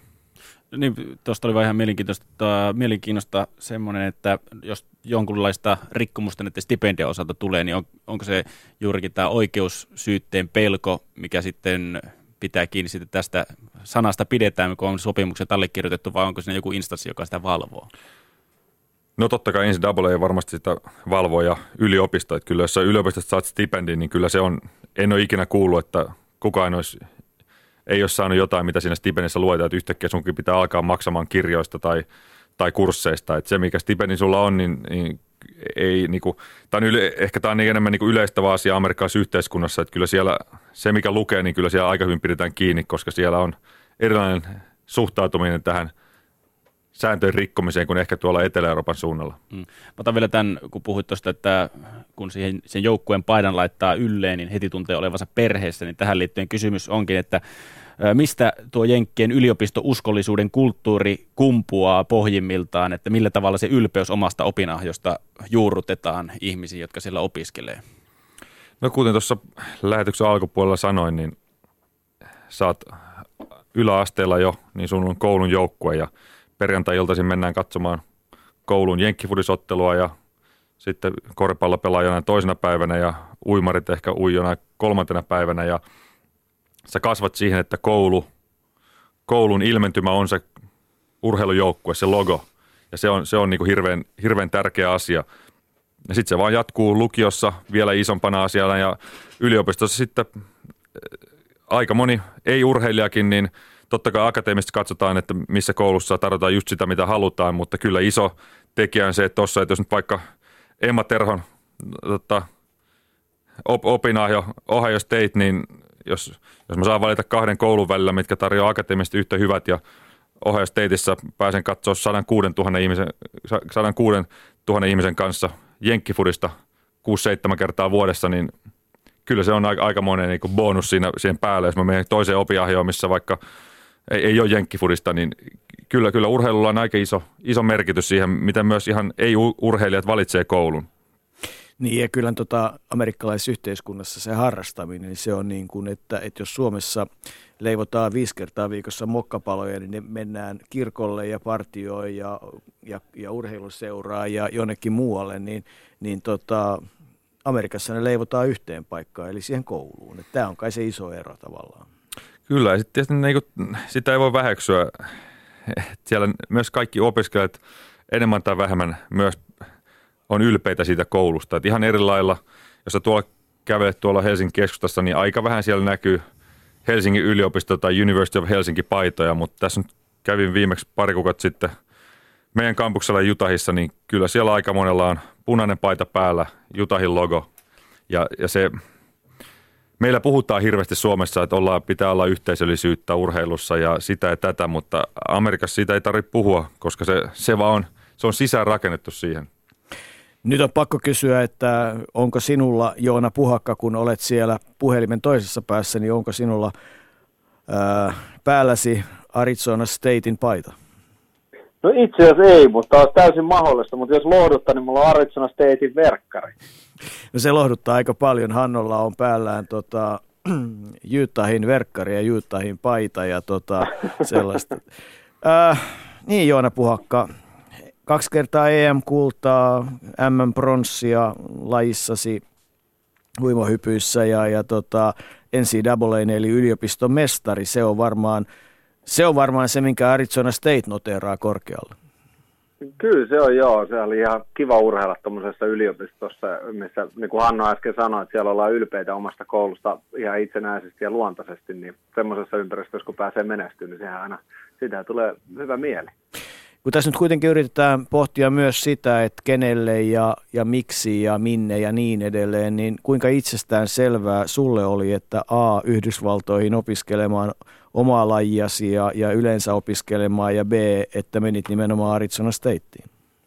No A mulle on ollut täysin selvää jo pienestä iästä lähtien, että uimahypyssä puhutaan aina alhaisesta tulotasosta ja mä mietin, että mitä tällä lajilla voi saada ja totesin, että yliopistokoulutuksen jenkeestä ja se on enemmän kuin raha-arvosta ja se oli ihan selviö ja sitten tota, se, että meneekö Arizona vai minne, niin se oli täys mysteeri. Että, että, että suunta oli selvä, Amerikan mantereelle ja yliopistojärjestelmään, mutta minne niin jäi täysin epäselväksi, mutta siinähän se selvisi matkan varrella. Kuvaa vähän sitä, sitä oman lajis, niin kuin, mitä se NCAA ja kuinka laajasti harrastettu ja niin edelleen. Minkälainen laji se oli siellä? No uimajuttu on, uimajuttu on aina vähän missä maassa tahansa, niin semmoinen erikoislaji, että siinä on aika vähän ihmisiä, mitkä loppukädessä sitä pystyy harrastamaan. Mutta yliopistoliikas uimahyppy on siitä hyvä, että ne menee uimahyppy ja uinti joukkueena. Että aina, aina puhutaan swimming and diving joukkueesta. Ja se oli kyllä ihan hienoa, koska siellä on 25 uimaria miesten joukkueessa, 25 uimaria naisten joukkueessa ja sitten uimahyppyjoukkueessa on yleensä noin 10 henkilöä. Että liikutaan semmoisen 60 hengen porukassa kuitenkin. Eli siis se oli niin kuin noin sosiaalistikin tajuttoman nastaa, vaikka siis tehtiin ja harjoiteltiin tosi kovaa. Niin, siis siinä oli ihan mulle uusi elementti kokonaan se joukkue, että Suomessa harjoitellessa mä oon aina ollut yksilöurheilija ja Jenkki-yliopistossa harjoitellessa mä tulin osaksi joukkuetta ja se oli ihan uudenlainen voima menestyksen kannalta tai kehittymisen kannalta, että sieltä sai ihan, mulla on erittäin hyviä muistoja siitä, kun on kisannut ensi ja se koko uintijoukkue kannustaa siellä altaan reunalla, niin semmoista mä en aikaisemmin ollut kokenut. Meillä on tässä nyt tämmöisiä äh, tavallaan niin kuin yliopistourheilu uskollisia ihmisiä studio täynnä. Oliko jotain sellaista, mitä et mielelläsi muistelisi? No sitä työmäärää, että suorittaa yliopiston ja täyspäiväisen ammattiurheilija työt samaan aikaisesti. Se kävi välillä aika raskaaksi. Kuinka raskaaksi? No ei, ei mä nyt mitään burnoutia saanut aikaiseksi, mutta toisaalta burnoutin saa vaan sillä aikaiseksi, kun ei tykkää siitä, mitä tekee. Mm. mun näkemys. Mutta ei, siis on se semmoista, että jos mulla oli aamuluento 7.40 ja sitten treenit ja päiväluento ja treenit ja iltaluento sitten kuudesta yhdeksän illalla ja siihen sitten pitäisi jotain tuottaa kotonakin opiskelumateriaalia, niin kyllähän sinne välillä raskaaksi käy, mutta – pidemmän päälle mä huomasin sen, että tämä oli paljon parempi vaihtoehto kuin se, että mä olisin ollut täyspäiväinen urheilija. Mä olisin tullut ihan hulluksi, mä olisin vaan joka päivä koko ajan miettinyt urheilua ja uimahypyn jotain tekni, teknistä osaa. Et kyllä se mulle enemmän oli pelastus, että on, on tuommoinen tiukka aikataulu. Kuinka kovaa oli, oli tota sovittaa yhteen se, mitä yliopisto vaati sulta urheilijana, ja sitten taas vastaavasti se, että kun tässäkin laissa nyt kuitenkin on olympiakisat, MM-kisat, EM-kisat ja ties mitkä kilpailut. Oliko tämä minkälainen ongelma? No se oli mulla aika helppo siinä tapa, sillä tavalla, että valmentajan kanssa me sovittiin heti alusta lähtien, että mun tavoite on voittaa olympialaiset ja pärjätä maailmanmestaruuskisoissa ja EM-kisoissa ja sitten – tavallaan hoitaa yliopisto niin kunniallisesti kuin mahdollista. Ja, ja tota, tietenkin se, meni, se kausi jaottu niin, että maaliskuussa on aina yliopistoliikan mestaruudet ja silloin uimahypyssä ei ole mitään maailmanmestaruus- tai Euroopan mestaruuskisoja. Että uimahypyssä kaikki arvokilpailut on aina kesä-elokuussa, milloin yliopisto on, yliopisto on tauolla. Että sen sovittaminen meni hyvin. Vaikeampaa sitten oli, että enää mä en päässyt SM-kisoihin mukaan tai Pohjoismaiden mestaruuskisoihin mukaan, mutta isoimpiin kisoihin kyllä vielä pääsi. Joo, eli toisin sanoen valmentajalla oli niin suuri urheilun sivistys, että hän näki ehdottomasti tärkeänä sen, että, että, tota, että koululle tulee tavallaan menestystä myös sitä kautta. Kyllä, se aina se selitti, että minä kuitenkin koulu maksaa isot rahat siitä, että mä saan siellä opiskella ja vastineeksi siitä mun pitäisi tarjoa niille menestystä ja tämä oli niin kuin sinänsä aika helppo yhtälö. No, siis oli hauskaa kaiken kaikkiaan. Kyllä, Kyllä, ja, haikaille mietin sitä, että tuossa muutama kuukausi sitten, kun mäkin siellä kävin, niin kyllä se aina hieno sinne on mennä ja muistella niitä vanhoja hyviä aikoja. Hmm. Minkälaisessa asemassa sun laji ja uinti oli äh, Arizona State yliopistossa? No siinä vaiheessa, kun mä tulin, niin se ei ollut kauhean, kauhean arvostettu, mutta siinä sitten vuosien saatossa arvostus nousi huomattavasti ja, ja kyllä me niin joukkoina oltiin erittäin hyvässä asemassa siellä. Kuinka iso, kuinka paljon lajeja muistatko suunnilleen silloin kyseisessä koulussa teit kaiken kaikkiaan oli? Eli kuinka iso tämä urheiluputiikki oli? No siellä on tasa-arvon nimissä aina naisten lajeja paljon enemmän kuin miesten, mutta olisiko se sitten, olisiko 6-7 miesten urheilulajia ja noin 10 naisten urheilulajia? No Emma Terholta ja Hannolta on tiukattu ja tiukataan edelleen sitä ja sulta myös, että, että tota, Tämä on ollut sulle hyvä kokemus, se on vienyt sua urheilijana ilmeisesti eteenpäin ja tarjonnut sitten sen koulutuksen, mutta, mutta jos nyt Suomesta uimari, uimahyppää ja sun lajiryhmän edustaja haluaa lähteä Yhdysvaltoihin yliopistoon, niin mitä mm. tipsejä sulla on, mitä pitäisi ottaa huomioon, mistä haluaisit kenties varoittaa? No mä, mun suositus on hyvin useasti ollut se, että katsoo vähän isomman kaupungin, mihin menee. Että Amerikka on vähän erilainen maa kuin Suomi tai Eurooppa yleensä ja se on ollut mun kokemus, että kannattaa mennä kyllä isoihin kaupunkeihin pyöreämmin, sillä suomalainen pärjää paremmin. Ja sitten mikä kouluihin tulee, niin mun mielestä on hirveän tärkeä sisäistä se, että se on kuitenkin, puhutaan amatööriurheilusta, mutta se on täys business, minkä ympärillä siinä pyöritään ja pitää ymmärtää oma paikkansa siinä, niin kuin siinä ympäristössä. Ja sitten kun sen sisäistä ja ymmärtää ja tietää omat velvoitteensa, mikä on opiskelu ja urheilu, ja ne kun hoitaa hyvin, niin sitten kyllä elämä, hymyilee kanssa. Mutta ilmeisesti se mahdollisuus, että neljä vuotta elämästä voi niin kuin pistää ja kokeilla, että kuinka pitkälle sä niin kuin oikeasti pääset, niin sehän tulee elämässä aika sopivaan vaiheeseen tuossa 20 molemmin puolin ja vähän päälle, eikö niin?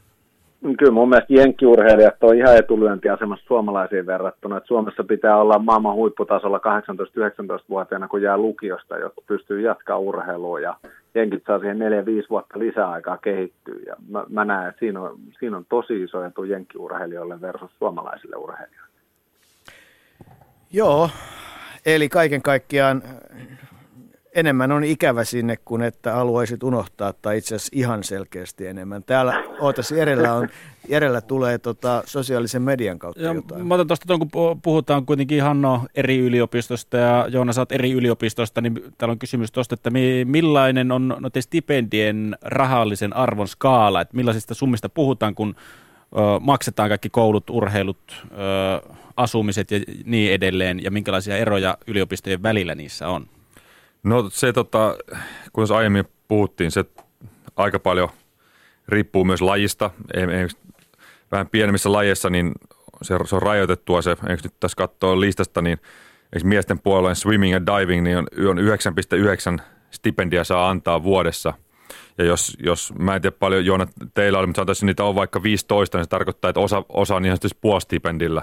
Ja sitten taas ne voi saada jotain paikallisia tukia sieltä ja tukiaisia ja muuta – mutta ihan se, mikä, mitä urheilija saa, kun sulla on täystipendi, niin, niin se on aika universaali ykkösdivision tasolla kaikissa urheiluissa. Täystipendi se on, se on se asuminen, koulunkäynti, mukaan lukien kirjat ja, ja sen jälkeen sitten ruokailu. Ja nyt NCAA avasi toissa vuonna taisi avata, eli nyt saa ruokkia urheilijoita niin paljon kuin haluaa.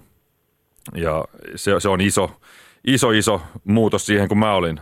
Et silloin, silloin meni, meni myös ostaa vähintään yksi, kaksi ateriaa päivässä oli oma kustannuksella. Niin, mutta sitten, sitten tulee siihen, että joku koulu pystyy maksamaan, että se stipendi saa nyt Jutahissa, niin asut kampuksen ulkopuolella, niin olisiko se 1700 taalaa, 1600 taalaa, jotain sellaista kuukaudessa käteen. Sä maksat sillä vuokran, laskut ja muut.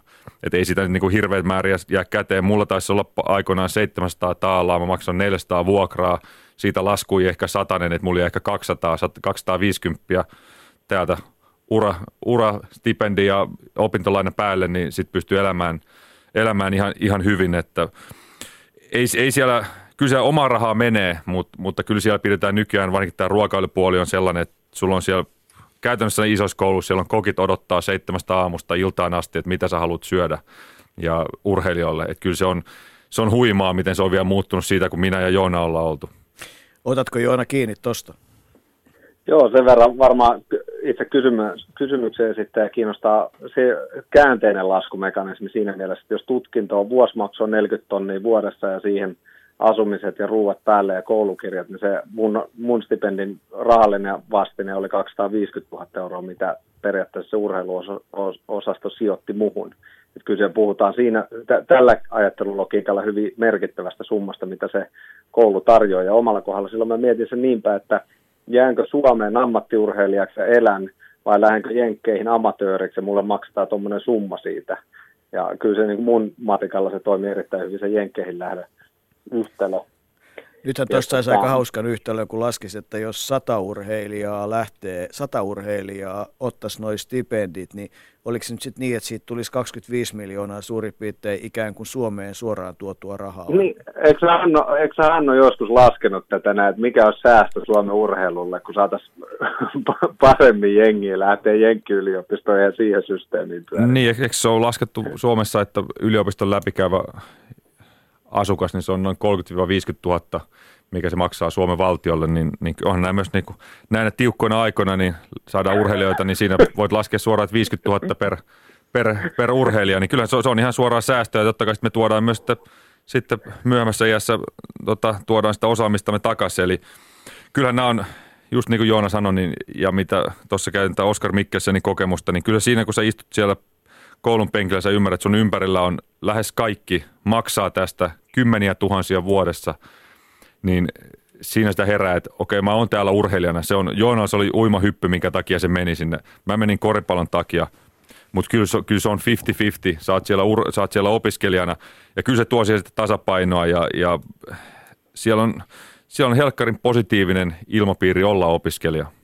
Niin ja sitten tähän voisi ottaa toisen kulman, että tietysti mä näen, että koripallokin huipputasolla on varsin artistista, mutta tietysti Joona sulla ei ole erityisen artistista. Että tähän voisi ottaa tietysti sen kulman, että eihän tämä rajoitu vaan urheiluun siis, että kyllähän stipendejä voi saada eri kulttuurilohkoille, tanssiin, musiikkiin, loistavia musiikkikouluja ja sitten tietysti erilaiset tiedestipendit niin, että, että kyllähän siinä niin kuin mahdollisuuksia on vaikka kuinka paljon vai. No joo, mä, toi on hyvä, että nostat se esille, että yleisesti ihan puhutaan vaan urheilustipendeistä, mutta kyllä siellä on ihan pelkkiä tämmöisiä akateemisia stipendejä ja mulla ainakin tuli semmoinen fiilis, että se systeemi toimii sillä tavalla, että Jenkki yliopisto on helpompi päästä sisälle kuin suomalaiseen yliopistoon, mutta sieltä on yhtä vaikea päästä ulos kuin suomalaisesta yliopistosta. Että siellä siellä niin kuin tapahtuu kahden vuoden opiskelun jälkeen leikkaus, missä lähes puolet aloittaneista pudotetaan pois. Mm. Ja, mutta se, että jos on, jos on henkilö, joka kykenee pääse suomalaiseen yliopistoon, niin yleensä on sen tasoinen, että pystyy saamaan ää, niin kuin pääsykokeessa pisteitä, mitä vasten pystyy saamaan tämmöisiä akateemisia stipendejä, joilla päästään hyvin inhimilliseen kuluun siinä, että käykö Jenkeissä vaikka Suomessa sen tutkinnon suorittamassa. Ja mun mielestä toi on aika semmoinen käyttämätön voimavara monella suomalaisella opiskelijalla. Niin ja sitten varmaan on myös semmoisia tapauksia, jossa ollaan menty toisella stipendillä, on saatu jonkinlainen tämmöinen puolikas akateeminen tai jonkun muun alan stipendi ja, ja tota, eiköhän se Jokisen Anttikin mennyt jollakin toisella tavalla ensin, ensin tota, ja hänestä on tullut huippuluokan ohjaaja ja kameran käyttäjä ja vaikka mitä, ja kuitenkin hän sitten pelasi myös koripalloa siellä. Että kyllä näitä yhdistelmiäkin sitten on olemassa. Että... Ja mullakin oli siellä joukkuekavereita, jotka oli just näin, että niillä on puolikas urheilustipendi ja puolikas akateeminen stipendi, jolloin ne pääsi lähes siihen sataan prosenttiin sitten. Et, et siinä on niin monta tapaa saada se. No mutta hyvä. Tota, sanon vielä se, Joona Puhakka, kun olet todella meille ilohetkiä tuottanut urheilijana ja, ja niin kuin sanottu, niin resumesta löytyy muun muassa kaksi EM-kultaa ja M-pronssia ja vaikka mitä, niin tota, ää, kuinka merkittävä sen yliopiston rooli siinä, että noi kaikki olet saavuttanut oli? Vai olisitko voinut saavuttaa sen saman muuten? No mä, vä, mä väitän, että ei. Ja, ja yliopiston merkitys nyt noihin menestyksiin on siis yliopiston valmentajan merkitys ja yliopiston tuoma tämmöinen täysin ammattimainen ympäristö, missä harjoitella.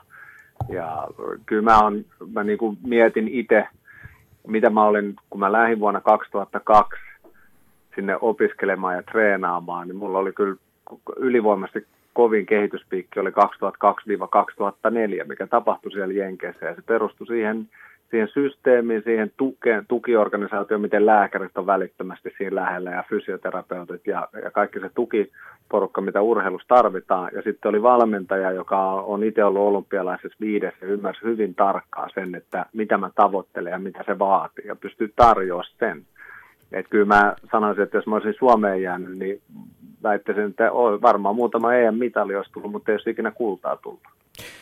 Hyvä Joona. Kiitos kun oot meidän mukana ja, tota, ja pistä tota, nyt se oman koulun paita vielä päälle illan muistoksi. Eli, tota, Arizona State. Aika paljon me ollaan tänään seikkaillaan muuten Arizonan alueella, koska jossain vaiheessa otetaan yhteyttä Esko Mikkolaa, joka siellä edelleenkin vaikuttaa, mutta nimenomaan Arizona yliopistossa. Tekniikan tohtori ja vanha keihää heittäjä soittakaa vielä Morten Boströmille, sekin on ollut Arizona yliopistossa samaan aikaan, Pohjois, Pohjois-Arizona yliopistossa. Niin, eli toisin sanoen, jatkatte. oliko suunnistus vai ratastipendillä? Mä en muista, ei ollut suunnistus, semmoista stipendiä ei ole, mutta joku sinne päin oli, että pystyi treenaamaan kuitenkin. Hyvä. Joona, kiitos paljon. Joo, hei, nauttikaa te siellä. Ylepuheen urheiluiltaa. Iloinen urheilija. Ei voi muuta sanoa. Niin ja varmaan, kun jo Jen- Jenkissä käynyt, niin tullut vielä, vielä iloisemmaksi. Että, mm. että, kyllä siellä, siellä myös oppii kentän ulkopuolella ja altaiden ulkopuolella vähän positiivisemmin ajattelemaan ja ainakin näyttelemään. Ja se on itse se näytteleminen on aika tärkeä taito, ainakin meillä urheilijoille. Hanno Möttölä on siis Utah-yliopistossa neljä vuotta opiskellut ja sen jälkeen NBA-uran ja Euroopan uran nähnyt ja yliopistojen loppuottelussa päässyt pelaamaan. Ikävä kyllä se Kentakin taisi olla vähän parempi, mutta ei kai parempaa. Voiko sanoa, että se kaiken kaikkiaan se Final Four niin tota, on koripallouran uran, onko se hienoimpia hetki tai hienoja hetki? Ilman muuta, että ei niin kuin mun vinkkelistä, kun on, on Amerikassa myös seitsemän vuotta asunut ja pelannut, niin on NBAn mestaruus, on olympia, olympiakulta – mutta sen jälkeen aika, aika nopeasti tulee kyllä, jos amerikkalaisilta koripalloilta kysytään, niin NCAA-mestaruus on, on se seuraava. Ja oikeastaan olympiakultakin on niin, se on niin pienelle määrälle mahdollista koripallossa, että et kyllä puhutaan NBA-mestaruus ja sen jälkeen, on, sen jälkeen heidän arvojärjestyksessä tulee NCAA-mestaruus. Ja kyllä se kyllä tässä muutama kerran aina mietiskelee kolme ja puolen minuutin päässä siitä oli ja, ja se, se olisi sen verran – sen verran kova mestaruus, mikä olisi omassa plakkarissa, mutta se, että sinne aste pääsi ja päästä tavoittelemaan ja lähellä oltiin, niin, niin tota, kyllä se on upea saavutus sekin. Niin, yksi yliopistomestari on kai suomalaista sukujuurta, mutta ja taisi pelata vielä itse tai olla samassa joukkueessa Michael Jordanin kanssa. Se kai on suomalaista urheiluhistoriaa ja yhden pelaajan sunkin pelikaveri on pelannut Final Fourissa, mutta se loppui aika nopeasti, eli Kuisman Martti Floridan aikoina. Mutta siinä ne taitaa sitten ollakin, jotka on Final Fourin kokenut, eikö niin? Varmaan näin on jo, että Eric Murphy ei taisi olla kolme, kolme kertaa puolivälierissä, mutta ei, ei päässyt Final Fourissa, niin ihan väärin, väärin muista. Ei, ei päässyt. Mutta tai, joo, kyllä se on, että sellainen, että kun sanoo Amerikassa, että, että mä oon pelannut 14 NCAA-ottelua – turnausottelua, niin se on, se on aika kova lukema, jos jaat sen neljälle vuodelle, mikä se keskiarvo on, niin kyllä on sellaisia asioita, että kun niistä, niistä puhuu, niin Amerikassa kyllä jokaisen vastantulijalla nousee kulmakarvat ja se arvostus on siellä, että kyllähän se on upea urheiluyhteiskunta, ei siitä pääse yhtään mihinkään. Tuli sähköpostikin tänne. Tämä on harva laatua, mutta sinnekin saa laittaa urheiluilta, että yle.fi sähköpostia kysymyksiä tulemaan sinne myöskin. Niin Tuomas Oikeri haluaa tietää urheilullisesta tasosta, jos suhtautetaan suomalaista urheilu, no Hanno osaa puhua koripallon puolesta, että kuinka hyvä tulee olla koripallossa Suomen tasolla, jotta sitten on mahdollisuuksia päästä ja pelata yliopistokoripalloa Jenkeissä? Tietenkin riippuu minkä tasoisen kouluun menee. Niin kuin tuossa äsken käytiin läpi, niin koripallossa on 351 ykkösdivisioona. ykkösdivisioona kouluja, varmaan 1500 kokonaisuudessa, mutta ehkä sitä vähän perspektiiviä antaa, että, että tota, jenkkiläisiä, jenkkiläisiä lukiopelaajia on, on vähän, vähän ehkä 550 000 koripallolle, joten heillä on todennäköisyys tuossa yhden lukeman näin, että se on alle puoli prosenttia, mikä on todennäköisesti, että amerikkalainen lukio seniori saa, saa ykkösdivisioonan stipendin. Eli ei se helppo ole. Se ei, se ei todellakaan ole helppoa. Siksi mä sanoin tässä aikaisemmin, että valtaosan amerikkalaisten urheiluura loppuu sinne lukioon, jos sä edes oot, pääset edes lukion joukkueeseen ja sen jälkeen susta tulee fani. Ö, mutta tähän samaan hengenvetoon se, sen haluan tuoda esille, mikä ehkä estää yllättävän monia suomalaisia edes harkitsemasta tai edes tajuamasta, että heillä olisi mahdollisuuksia laissa kuin laissa.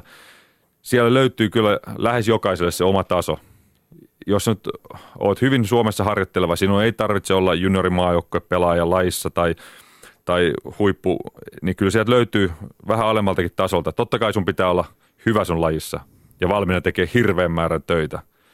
M- mutta se, se ei, että sanotaan käyttää esimerkkiä tuossa vieressä Liettua, niin siellä on Amerikassa hirveä määrä liettualaisia koripalloilijoita, junior collegeissa, pienemmissä yliopistoissa, jotka ei ikinä ole lähelläkään Liettuan mitään juniorimaajoukkueen systeemiä edes.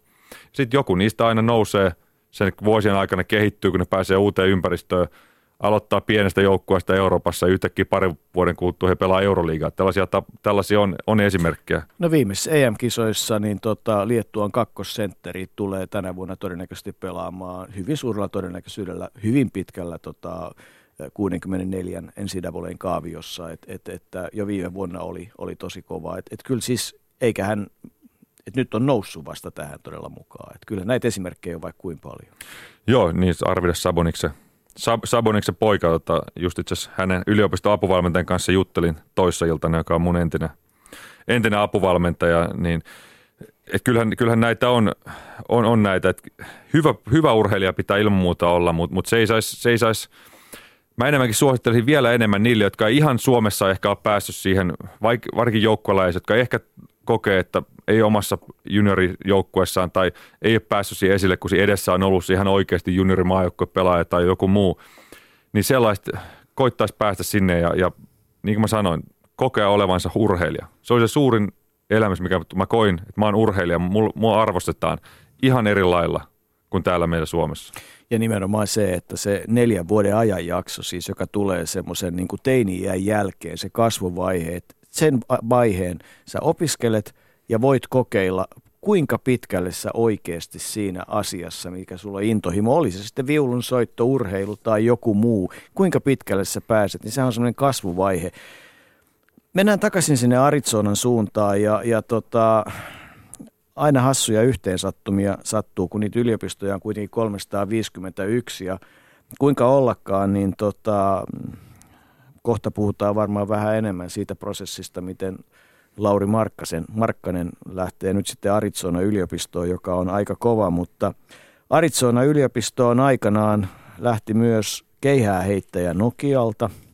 Ja tota, nyt täytyy kysyä Esko Mikkolalta, jolle soitin ennen lähetystä, että mikä oli se syy ja mikä sai keihääheittäjän Suomesta lajin emämaasta lähtemään Yhdysvaltoihin ja Arizona yliopistoon. Ylepuheen urheiluiltaa. No joo, se oli siinä vaiheessa, tota, mulla oli, mä olin joku 21-vuotias suurin piirtein silloin ja oli ollut pari semmoista huonompaa vuotta siinä, siinä tota, että mä en ollut enää esimerkiksi tuossa Suomen juniorin niin maajoukkueen leireillä ja olin tota, tota, sitten kattelin siinä vähän, vähän jotain uutta, uutta mahdollisuutta ja sitten tota, täällä oli pari kaveria oli täällä Arizonassa sanoi, että tänne voisi päästä ja päätin sitten lähteä.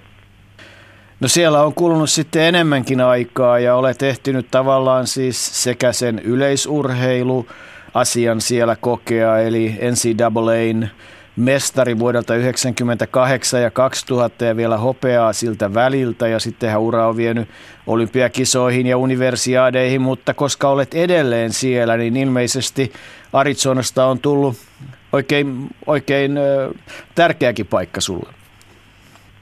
Joo, kyllä se nyt sitten 18 vuoden jälkeen jo tuota, tuntuu äh, periaatteessa ihan, ihan kodilta, että tota, mulla on täällä oma talo ja, ja tota, oma, oma firma ja tota, elämä on aika lailla täällä nyt, että Suomessa tulee käyttöä semmoinen pari-kolme viikkoa vuosittain. Hmm. No mitä sanot, oliko kulttuurishokki, kun nuori mies aikanaan Tampereen suunnalta kohti Tuzonia lähti? Joo, se oli, tota, oli se kyllä jonkinlainen kulttuurishokki, että tota, tota, no yksi asia esimerkiksi oli, että tota, oli, olin tota, kyllä tosi positiivisesti yllättynyt siitä, että, että tota, kuinka hyvin täällä toimi se urheilu, että mä olin silloin tota, Suomessa en ollut, en ollut tota noin, niin enää maajoukkueesta, junioriheiden maajoukkueesta, mutta täällä mä olin niinku stara, että mulla saattoi olla treeneissä oli niin, tota, valmentaja ja muut, muutama avustaja palkattu siihen vielä ja fysioterapeutti seuraamassa, seuraamassa treenejä. Että tota, oli kyllä tosi hyvin järjestetty. Ja kaikesta huolimatta, kaikella kunnialla kuitenkin ilmeisesti myös äh, Arizonan yliopistossa koripallo ja amerikkalainen jalkapallo niin taitaa olla niin kuin tavallaan ykkösdivisioonassa ja monet muut asiat sitten ehkä vähän kakkosdivisioonassa tietyllä tavalla, eli että kyllähän kai isot on isoja koulussakin. Joo, kyllä täällä, tota, täällä, täällä Tusonissa niin ne kaksi on kyllä ihan ylivoimaisesti suositumat lait, että tämäkin on tämmöinen niin kuin miljoonan ihmisen metropoli, mutta meillä ei ole mitään tota, ammattilaisjoukkuetta täällä. Se on noin yliopiston koripalloja ja, ja jenkkiputis, missä, missä ihmiset käy. Ja nimenomaan koripallo, että tota, siellä on niin kuin tämä hallivetäjä jonkun 15 000 katsojaa ja sinne ei tahdo millään saada lippuja. Esimerkiksi jos haluat kausikortin ostaa, niin tota, täytyy ensin lahjoittaa aika, aika iso summa hyvän tekeväisyyteen ja sen jälkeen pääset arvontaan, että mahdollisesti saisit ostaa kausikortti. Se on niin suosittua täällä. No ehkä ensi vuonna sitten, jos Lauri Markkanen vastaa haasteisiin oikealla tavalla, niin, niin hän tarvii ehdottomasti sitten sua niin, että sun pitää otteluihin mennä katsomaan noin leikkisesti, että, että tuota, se on se toinen asia. Mutta noin akateemisesti, ö, olet tekniikan tohtori, olet tehnyt siellä väitöskirjan. Mitä itse asiassa tällä hetkellä teet? Joo, mä tota, aloitin pari vuotta sitten oman, oman firman. Se on itse asiassa tuo ähm, Arizonan pääkaupungissa Phoenixissa, mikä on tota, parin tunnin ajomatka sinne, että siellä on, siellä on meidän toimisto ja me ollaan tota, mä jatkoin siitä samasta, mitä mä väittelin, eli tämmöistä satelliitteihin tulevaa elektroniikkaa ja meillä on nyt mennyt ihan hyvin, me ollaan tällä hetkellä NASAn alihankkija. Kymmenkunta insinööriä on töissä ja tota, kiirettä pitää. No et sentään itse ajatellut avaruuteen lähteä? No tota, oli se, oli se tota, noin, niin kyllä haave jossain vaiheessa, että oli joskus 2008 tai 2007, kun mä kävin Euroopan astronauttikokeissa, mutta tota, en sitten sieltä päässyt jatkoon ja en ole sitten sen jälkeen siihen niin kuin, äh, kauheasti paneutunut en ole ihan varma, että onko keihääheittouran jälkeen sitten kroppakaan enää ihan, ihan semmoisessa timmissä kunnossa. Esko Mikkola, kun olet noin pitkään siellä ollut ja olet, olet vienyt sen opiskelun pidemmälle, niin osaatko sanoa, kelle ja mi, mitä pitää ottaa sinun mielestäsi huomioon, jos haaveilee lähtevänsä yhdistämään urheilua ja opiskelua Yhdysvaltoihin Mitkä viisaudet voisit kertoa?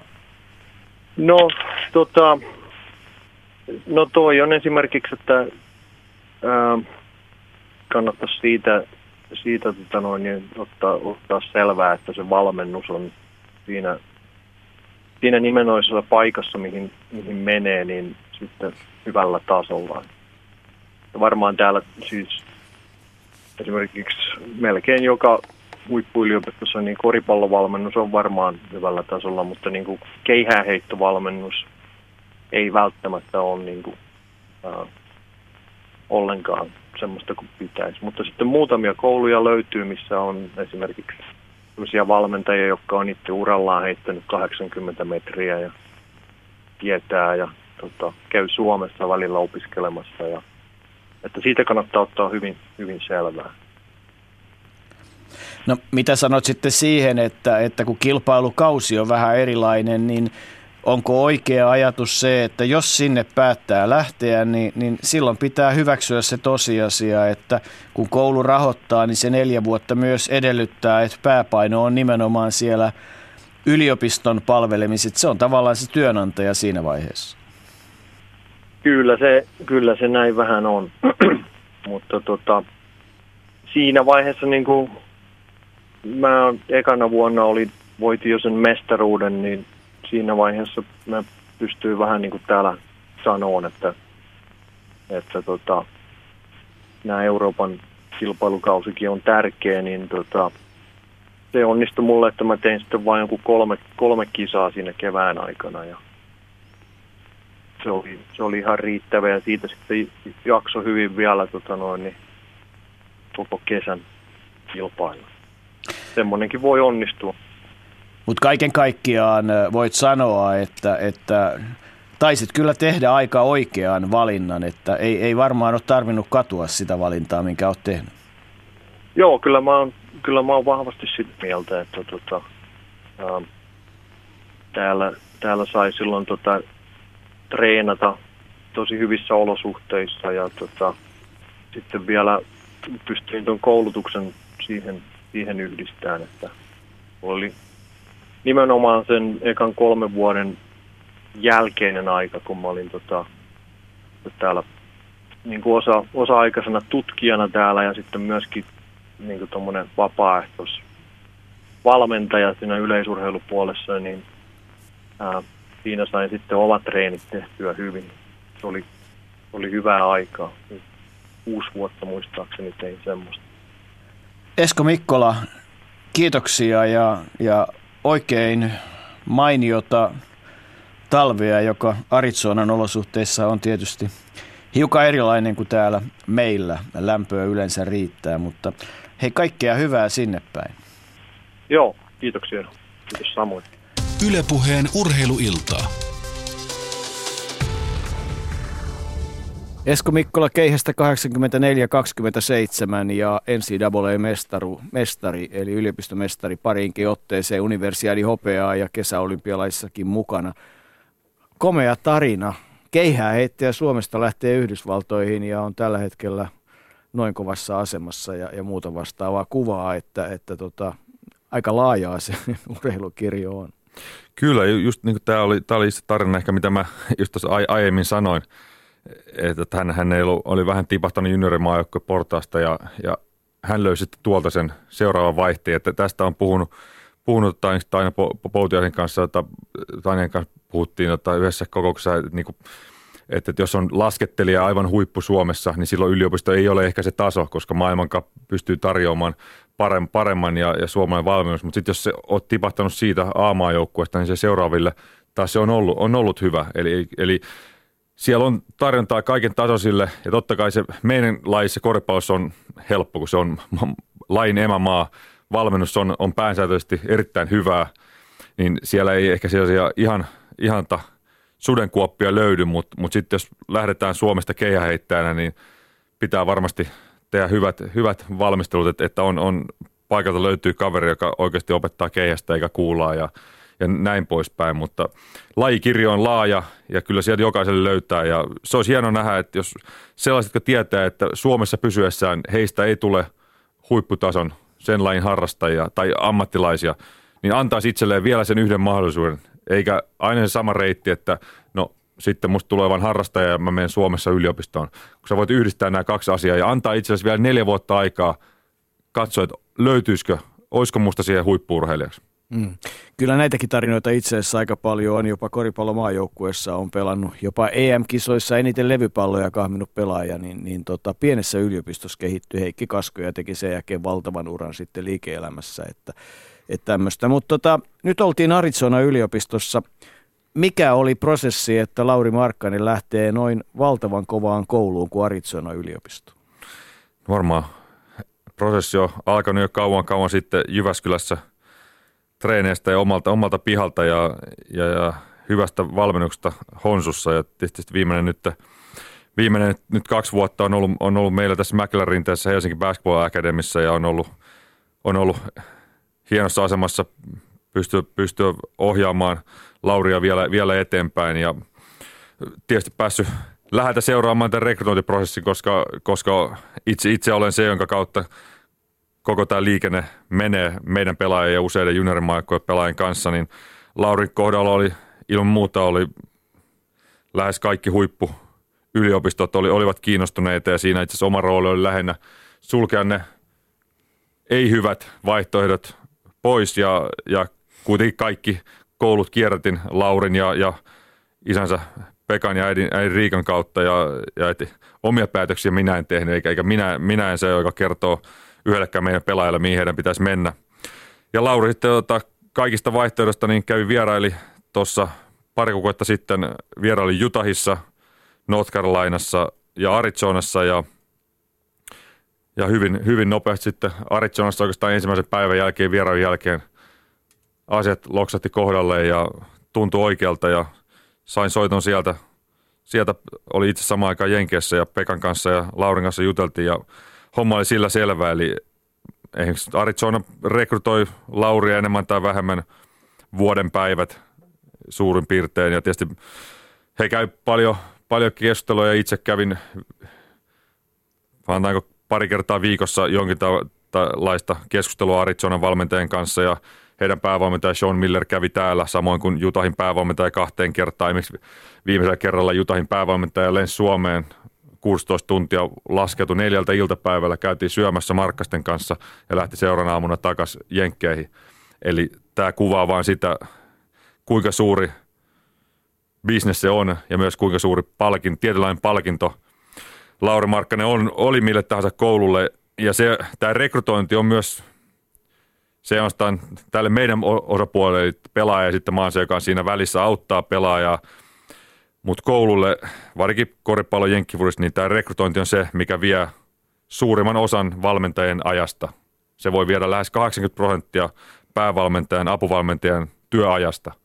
Ja se on aika ympärivuotista ja se on se, mikä siitä tekee erittäin raakaa. Et silloin kun kesälomat pitäisi pyöriä Suomessa, niin yliopistovalmentajat, ne on hikisissä saleissa katsoo satoja satoja pelaajia, ja koska jos et sä rekrytoi, niin sulla ei sitä seuraavan vuoden pelaajista, josta kasvaa sitten neljässä vuodessa tai koripallon tapauksessa joskus vain vuoden, kaksi sul. Eli se rekrytointi on se, mistä kaikki lähtee. Ja itse asiassa apuvalmentajia ostetaan, allekirjoitetaan yliopistoihin, jos tiedetään, että he on hyviä rekrytoijia. Ja sekin on taitolaji.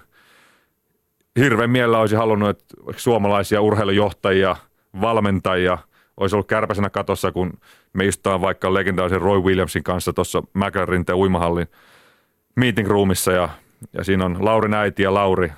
Ja kun Roy Williams kertoo tunnin puolentoista takia, minkä takia Laurin pitäisi tulla North Carolinaan, niin kyllä siinä, kyllä siinä, että siinä on aika monta, aika monta kurssia voi käydä, miten, miten asiaa myydään ja esitellään, mutta, mutta tuollaista tuollaista taitoa ei helpolla tule. Että kyllä siinä jokainen meistäkin olisi ollut valmiina pistää nimeä alle, että mennään North Carolina. Ja sama on Utahilla, Arizonalla ja kaikilla näillä. Että he on myyntimiehiä, he on bisnesmiehiä ja samaan aikaan pitää olla äärimmäisen kova ammattivalmentaja. Eli se, on, se ei ole ainoastaan sitä, mitä tapahtuu viivojen sisällä korepallossa tai Joona Puhakalla tota, altaan reunalla. Et varsinkin nämä kaksi isoa lajia, jenkkifudissa ja koris, niin se rekrytointi on, se on se tärkein asia itse asiassa. Me nähdään, me nähdään vaan se laji ottelut, mutta rekrytointi on se tärkein asia, mikä tapahtuu. Käytetään viimeinen kymmenen minuuttia kohta puhumalla luvuilla, bisneksellä kuvataan sitä, että, että minkälaisista asioista on kysymys. Nyt kannattaa sitten ottaa aika isoja, valmistautua isoihin lukuihin, mutta ennen sitä käydään vielä kerran nyt nuoren yleisurheilijan luona. Eli kuunnellaan, miten puolimaileri Ville Lampinen, mitä hän pohdiskeli, kun, kun tota, teki – valintaa, eli, eli miksi Yhdysvaltoihin opiskelemaan Ville Lampinen? Ylepuheen urheiluiltaa.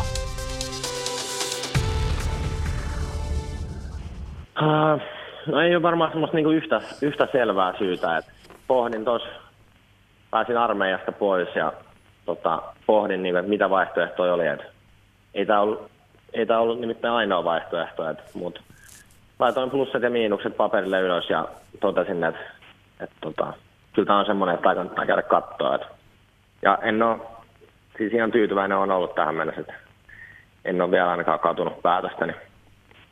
Niin, se on varmaan vähän semmoista, että jos yliopistoon lähtee sinne opiskelemaan ja urheilemaan, niin eiköhän fokus aika lailla täydy sitten heittää sinne yliopistourheilun puolelle, ja kausihan on vähän erilainen kuin perinteinen eurooppalainen kisakausi.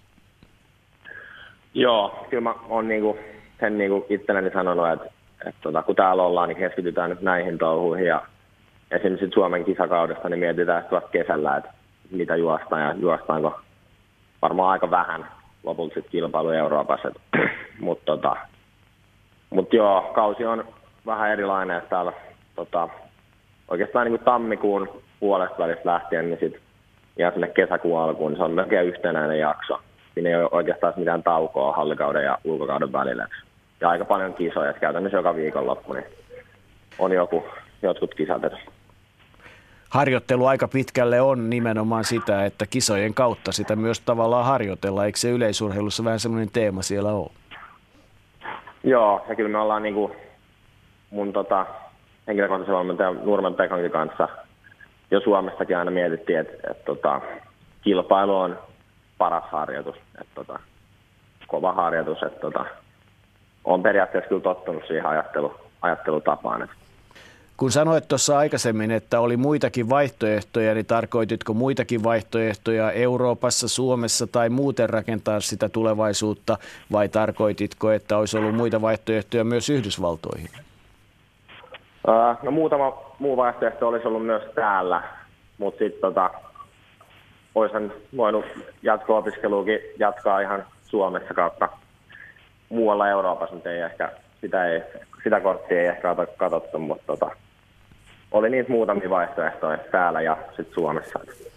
No Villanova on perinteisesti perinteinen urheilukoulu, erityisesti kova koripallokoulu.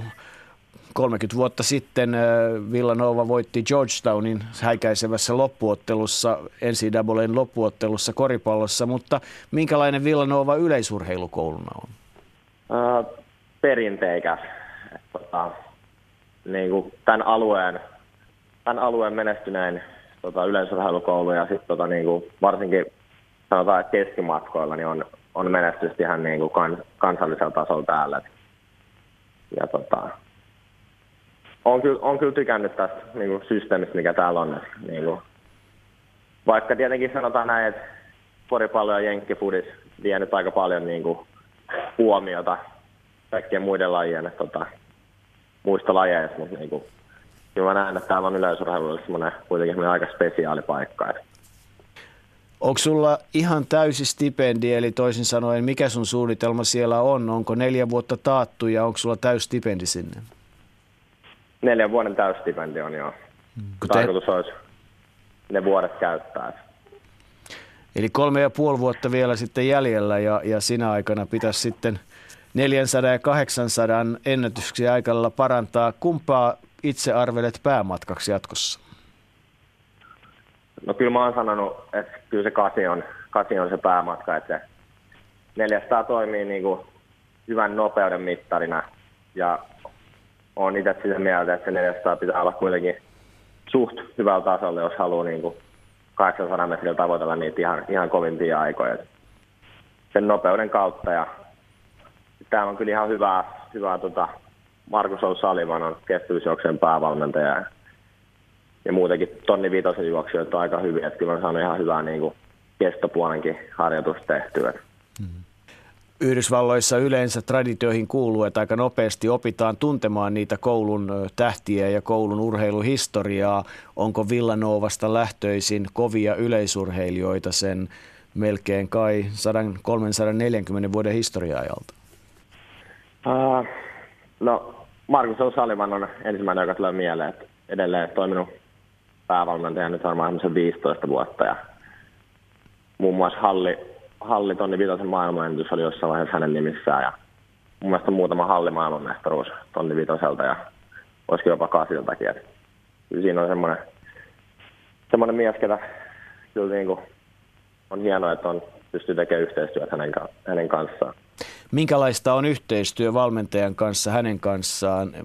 Toiset on kovin autoritatiivisia siinä yhteiskunnassa ja toiset sitten ehkä ei niin. Onko hänellä selvät pasmat, joiden mukaan te kaikki harjoittelette vai katsotaanko vähän, että minkälainen yksilö on kyseessä? Uh, mä harjoittelen itse asiassa periaatteessa eri ryhmässä. Että hän valmentaa niin kestävyysryhmää ja mä oon täällä pikajuoksuryhmässä. Coach Williams on, mun periaatteessa niin henkilökohtainen valmentaja täällä, mutta käydään keskustelua lähes kaikkien valmentajien kanssa ja, ja aika tota, sanotaan näin, että aika sopiva linja. Että niin kuin, valmentaja on kuitenkin valmentaja, mutta ei ole niin kuin, kaikista pystytään keskustella ja niin kuin, että ei ole sellaista, että sä teet tämän, just niin kuin sanotaan tällä. Aina, on, aina pystytään keskustella kuitenkin asioista. No missä vaiheessa sulle tuli selväksi, että haluat kokeilla tämän kortin, nimenomaan yliopistokortin? Varmaan, varmaan siinä, tota, just kun puhuin, että pääsi armeijasta pois ja alkoi semmoinen pieni paine tulla niin kuin muualta, että, että no, mitä seuraavaksi. Ja sitten tota, niin kuin Jenkki-idea, tämä Jenkki-yliopisto-idea nyt ei ollut, niin kuin, se ei tullut ihan uutena. Sitä mä oon miettinyt, sanotaan lukioajasta asti, että, että tota, jos tämmöinen mahdollisuus tulisi, niin, niin kuin, mielellään kokeilisin. Ja kuitenkin suht vaivattomasti tämä tilanne tuli ja aika helposti saatiin niin kuin hommat hoidettua. Ja, ja, tota, ja kyllä mä niin koen, että tässä on mahdollisuus helpoinen yhdistää urheilu ja opiskelu ja, ja sitten tota koen, että Villanova tarjoaa niin kuin harjoitusmahdollisuudet on, mm. on suhteensa hyvät. No voiko se pelkistää ja oikeastaan sillä lailla, että, että nyt on neljä vuotta aikaa elämässä kokeilla, että kuinka pitkälle rahkeet riittää ja sitten on niin kuin tavallaan se seuraava vaihe, että vieläkö urheillaan vai siirrytäänkö sitten jatko-opiskelemaan niiden Villanova-oppien pohjalta? Uh, no joo, kyllä sen voi melkein noin pelkistää, että mä jossain, jossain haastattelussa taisin sanoa, että niinku, tämä on vähän semmoinen make it or break it neljä, neljä vuotta, että, että kuitenkin itse kävin läpi melkein kaikki nuorten, nuorten arvokisat ensin, niin nyt olisi se kolme-neljä vuotta aikaa sitten ottaa se seuraava askel aikuisten arvokisatasolle. Et toivotaan, että se, se steppi onnistuisi täällä. Et sitä tänne on lähdetty kuitenkin hakemaan. Ylepuheen urheiluiltaa.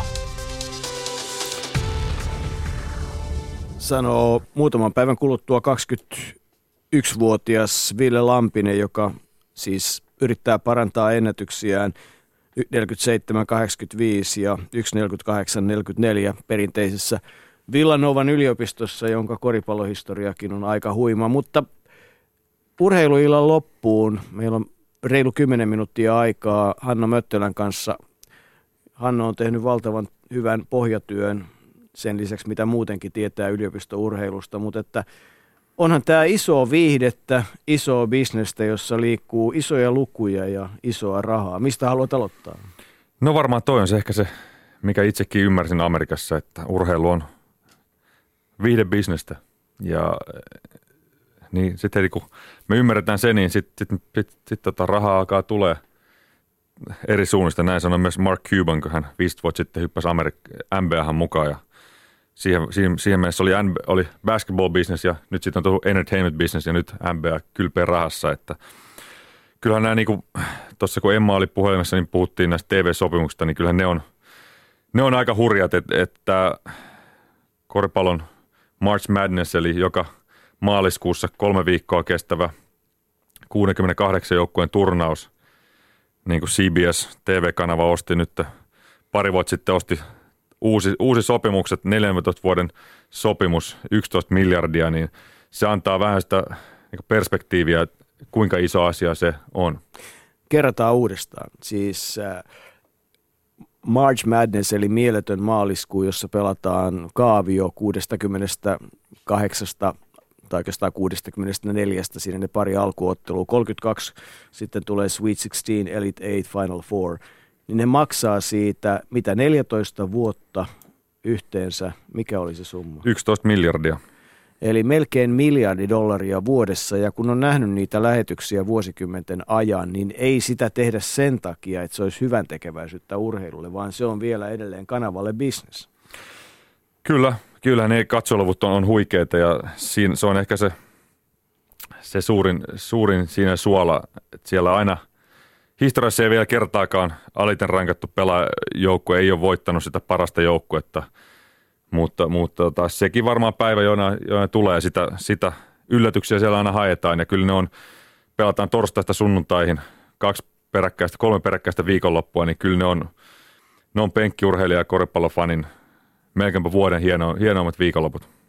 Niin ja se idea siinä on siis se, että kun on kerrasta poikki peli, niin, niin – niin siis ensimmäinen ja isoinhan on siis jal, äh, NFLn loppuottelu on se suurin, mutta eikö sitten niin, että yliopiston loppuottelu taitaa olla maailman toisiksi katsotuin yksittäinen urheilutapahtuma? Niin sä, sä, sä, sä tiedät varmaan nämä, nämä, nämä kats, maailmanlaajuiset katseluvut, mutta kyllä se on näin, että se on, se on Super Bowl ja se, sen jälkeen tulee varmaan koripallon ehkä finaali, vaikka NCAA jalka, ja Amerikan jalkapallo on isompi ja suositumpi, mutta, mutta tämä perinteinen – Final Fourin finaali on niin, on niin jättimäinen tapahtuma, että se, se kun pelataan erinäköisissä paikoissa, on, välillä on 100 000 mahtuu halliin tai domeen ja silloin kun me oltiin San Antoniossa, taisi mahtuu 47 000 ihmistä, niin se on, se on, se on iso, iso, iso homma kyllä. Niin, maalisku- huhtikuun ensimmäinen maanantai pelataan aina loppuottelu ja sitä edeltävänä sunnuntaina naisten loppuottelu ja sitä ennen välierät. Mutta mennään muihin lukuihin. Siis tota, yleensä jos puhutaan esimerkiksi vaikka katsojamääristä tai muuta, että annetaan kuvaa siitä, niin, niin tota, kun sulla kerran on niitä hyviä lukuja erilaisia, niin ota sieltä mitä parhaaksi katsot. Nyt tässä me kaiveltiin näitä yhdessä, niin sen tuossa Emma Terhon tota, koulu Ohio State niin on, on ykkösenä esimerkiksi Jenkkifudiksen katsojaluvuissa, että sulla on keskiarvo on 106 296 maksanutta katsojaa, niin kyllä siinä voi suunnitella pariksi vuodeksi eteenpäin sitä, sitä budjettia ja suunnitelmaa, mutta, mutta tietysti täytyy muistaa, että Jenkkifudissa siinä on, niillä on kuusi kotiottelua, että siellä ei ole 40 kotiottelua niin kuin vaikka NHL NBAssa. Jokainen ottelu on todella iso asia. Nyt kun mä kävin tuossa pari, vuot, pari viikkoa kuukautta sitten Jutahissa ja oli, silloin me oltiin rankattuna, tai te olitte kuudensia ja noustiin kolmanseksi maassa sen, sen ottelun jälkeen, niin kun siellä oli 50, meillä mahtuu 50 000 noin stadionille, niin se oli kahdeksalta illalla ottelu ja kun aamupäivästä lähtien siellä on perheet on grillaamassa yhdessä ja, ja ne, puoli viideltä aamusta lähtien on, on ihmiset ollut siellä ESPN tällainen College Game Day, massiivinen ohjelma, joka alkaa aamulla itärannikon aikaa. Siellä on puoli viideltä ollut ihmiset jo siellä hyppimässä TV-ruudun taustalla, TV-lähetyksen taustalla, niin kyllä mä siinä taas mietin, että, että jos mekin saataisiin vaikka tuossa on stadioni täytty vaikka miesten jalkapallo maa, maaottelusta, jos meillä olisi ne 40 000 olisi tuossa niinku 5, 6, 7 tuntia ennen sitä ottelutapahtumaa tuolla grillaamassa ja pitämässä yhdessä hauskaa, niin minkälaisia sosiaalisia tapahtumia, minkälaista positiivista energiaa ne toiset. Kyllä ne on, siellä oli aika ylpeä olla Jutahin mm. oppilas. Tämähän on se aika tyypillinen tilanne, että, että niinkin sitten tavallaan tietyllä tavalla pieni laji, mutta merkittävä laji meille suomalaisille, kun vaikka NHL-jääkiekko, niin kyllähän Nashville, joka nyt ei ole niin kuin lunta nähnytkään, niin, niin kuin siinä Nashvillen keskustassa ihmiset, siellä alkaa tapahtua siis kuusi tuntia ennen peliä, alkaa bändit soittaa, alkaa, alkaa tota, että se on niin kuin tapahtuma, jonka yhtenä positiivisena lisäseurauksena on se, että siellä pelataan tämä pelikin. Mutta tämä nyt tietysti menee aika kauas jo yliopistokoripalloilusta mutta, tai yliopistourheilusta, mutta, mutta antaa kuvaa. Mutta kerro lisää. Mennään lukujen kautta vielä. Niin, ehkä me ollaan tässä, me ollaan tässä kaikki ollut positiivista, ollaan toitoteltu. Nyt me ollaan kuitenkin Suomessa ollaan, niin aina pitää löytää vähän jotain negatiivista. Niin tota, kuitenkin fakta on se, että kaikki koulut ei todellakaan siellä rahaa tee.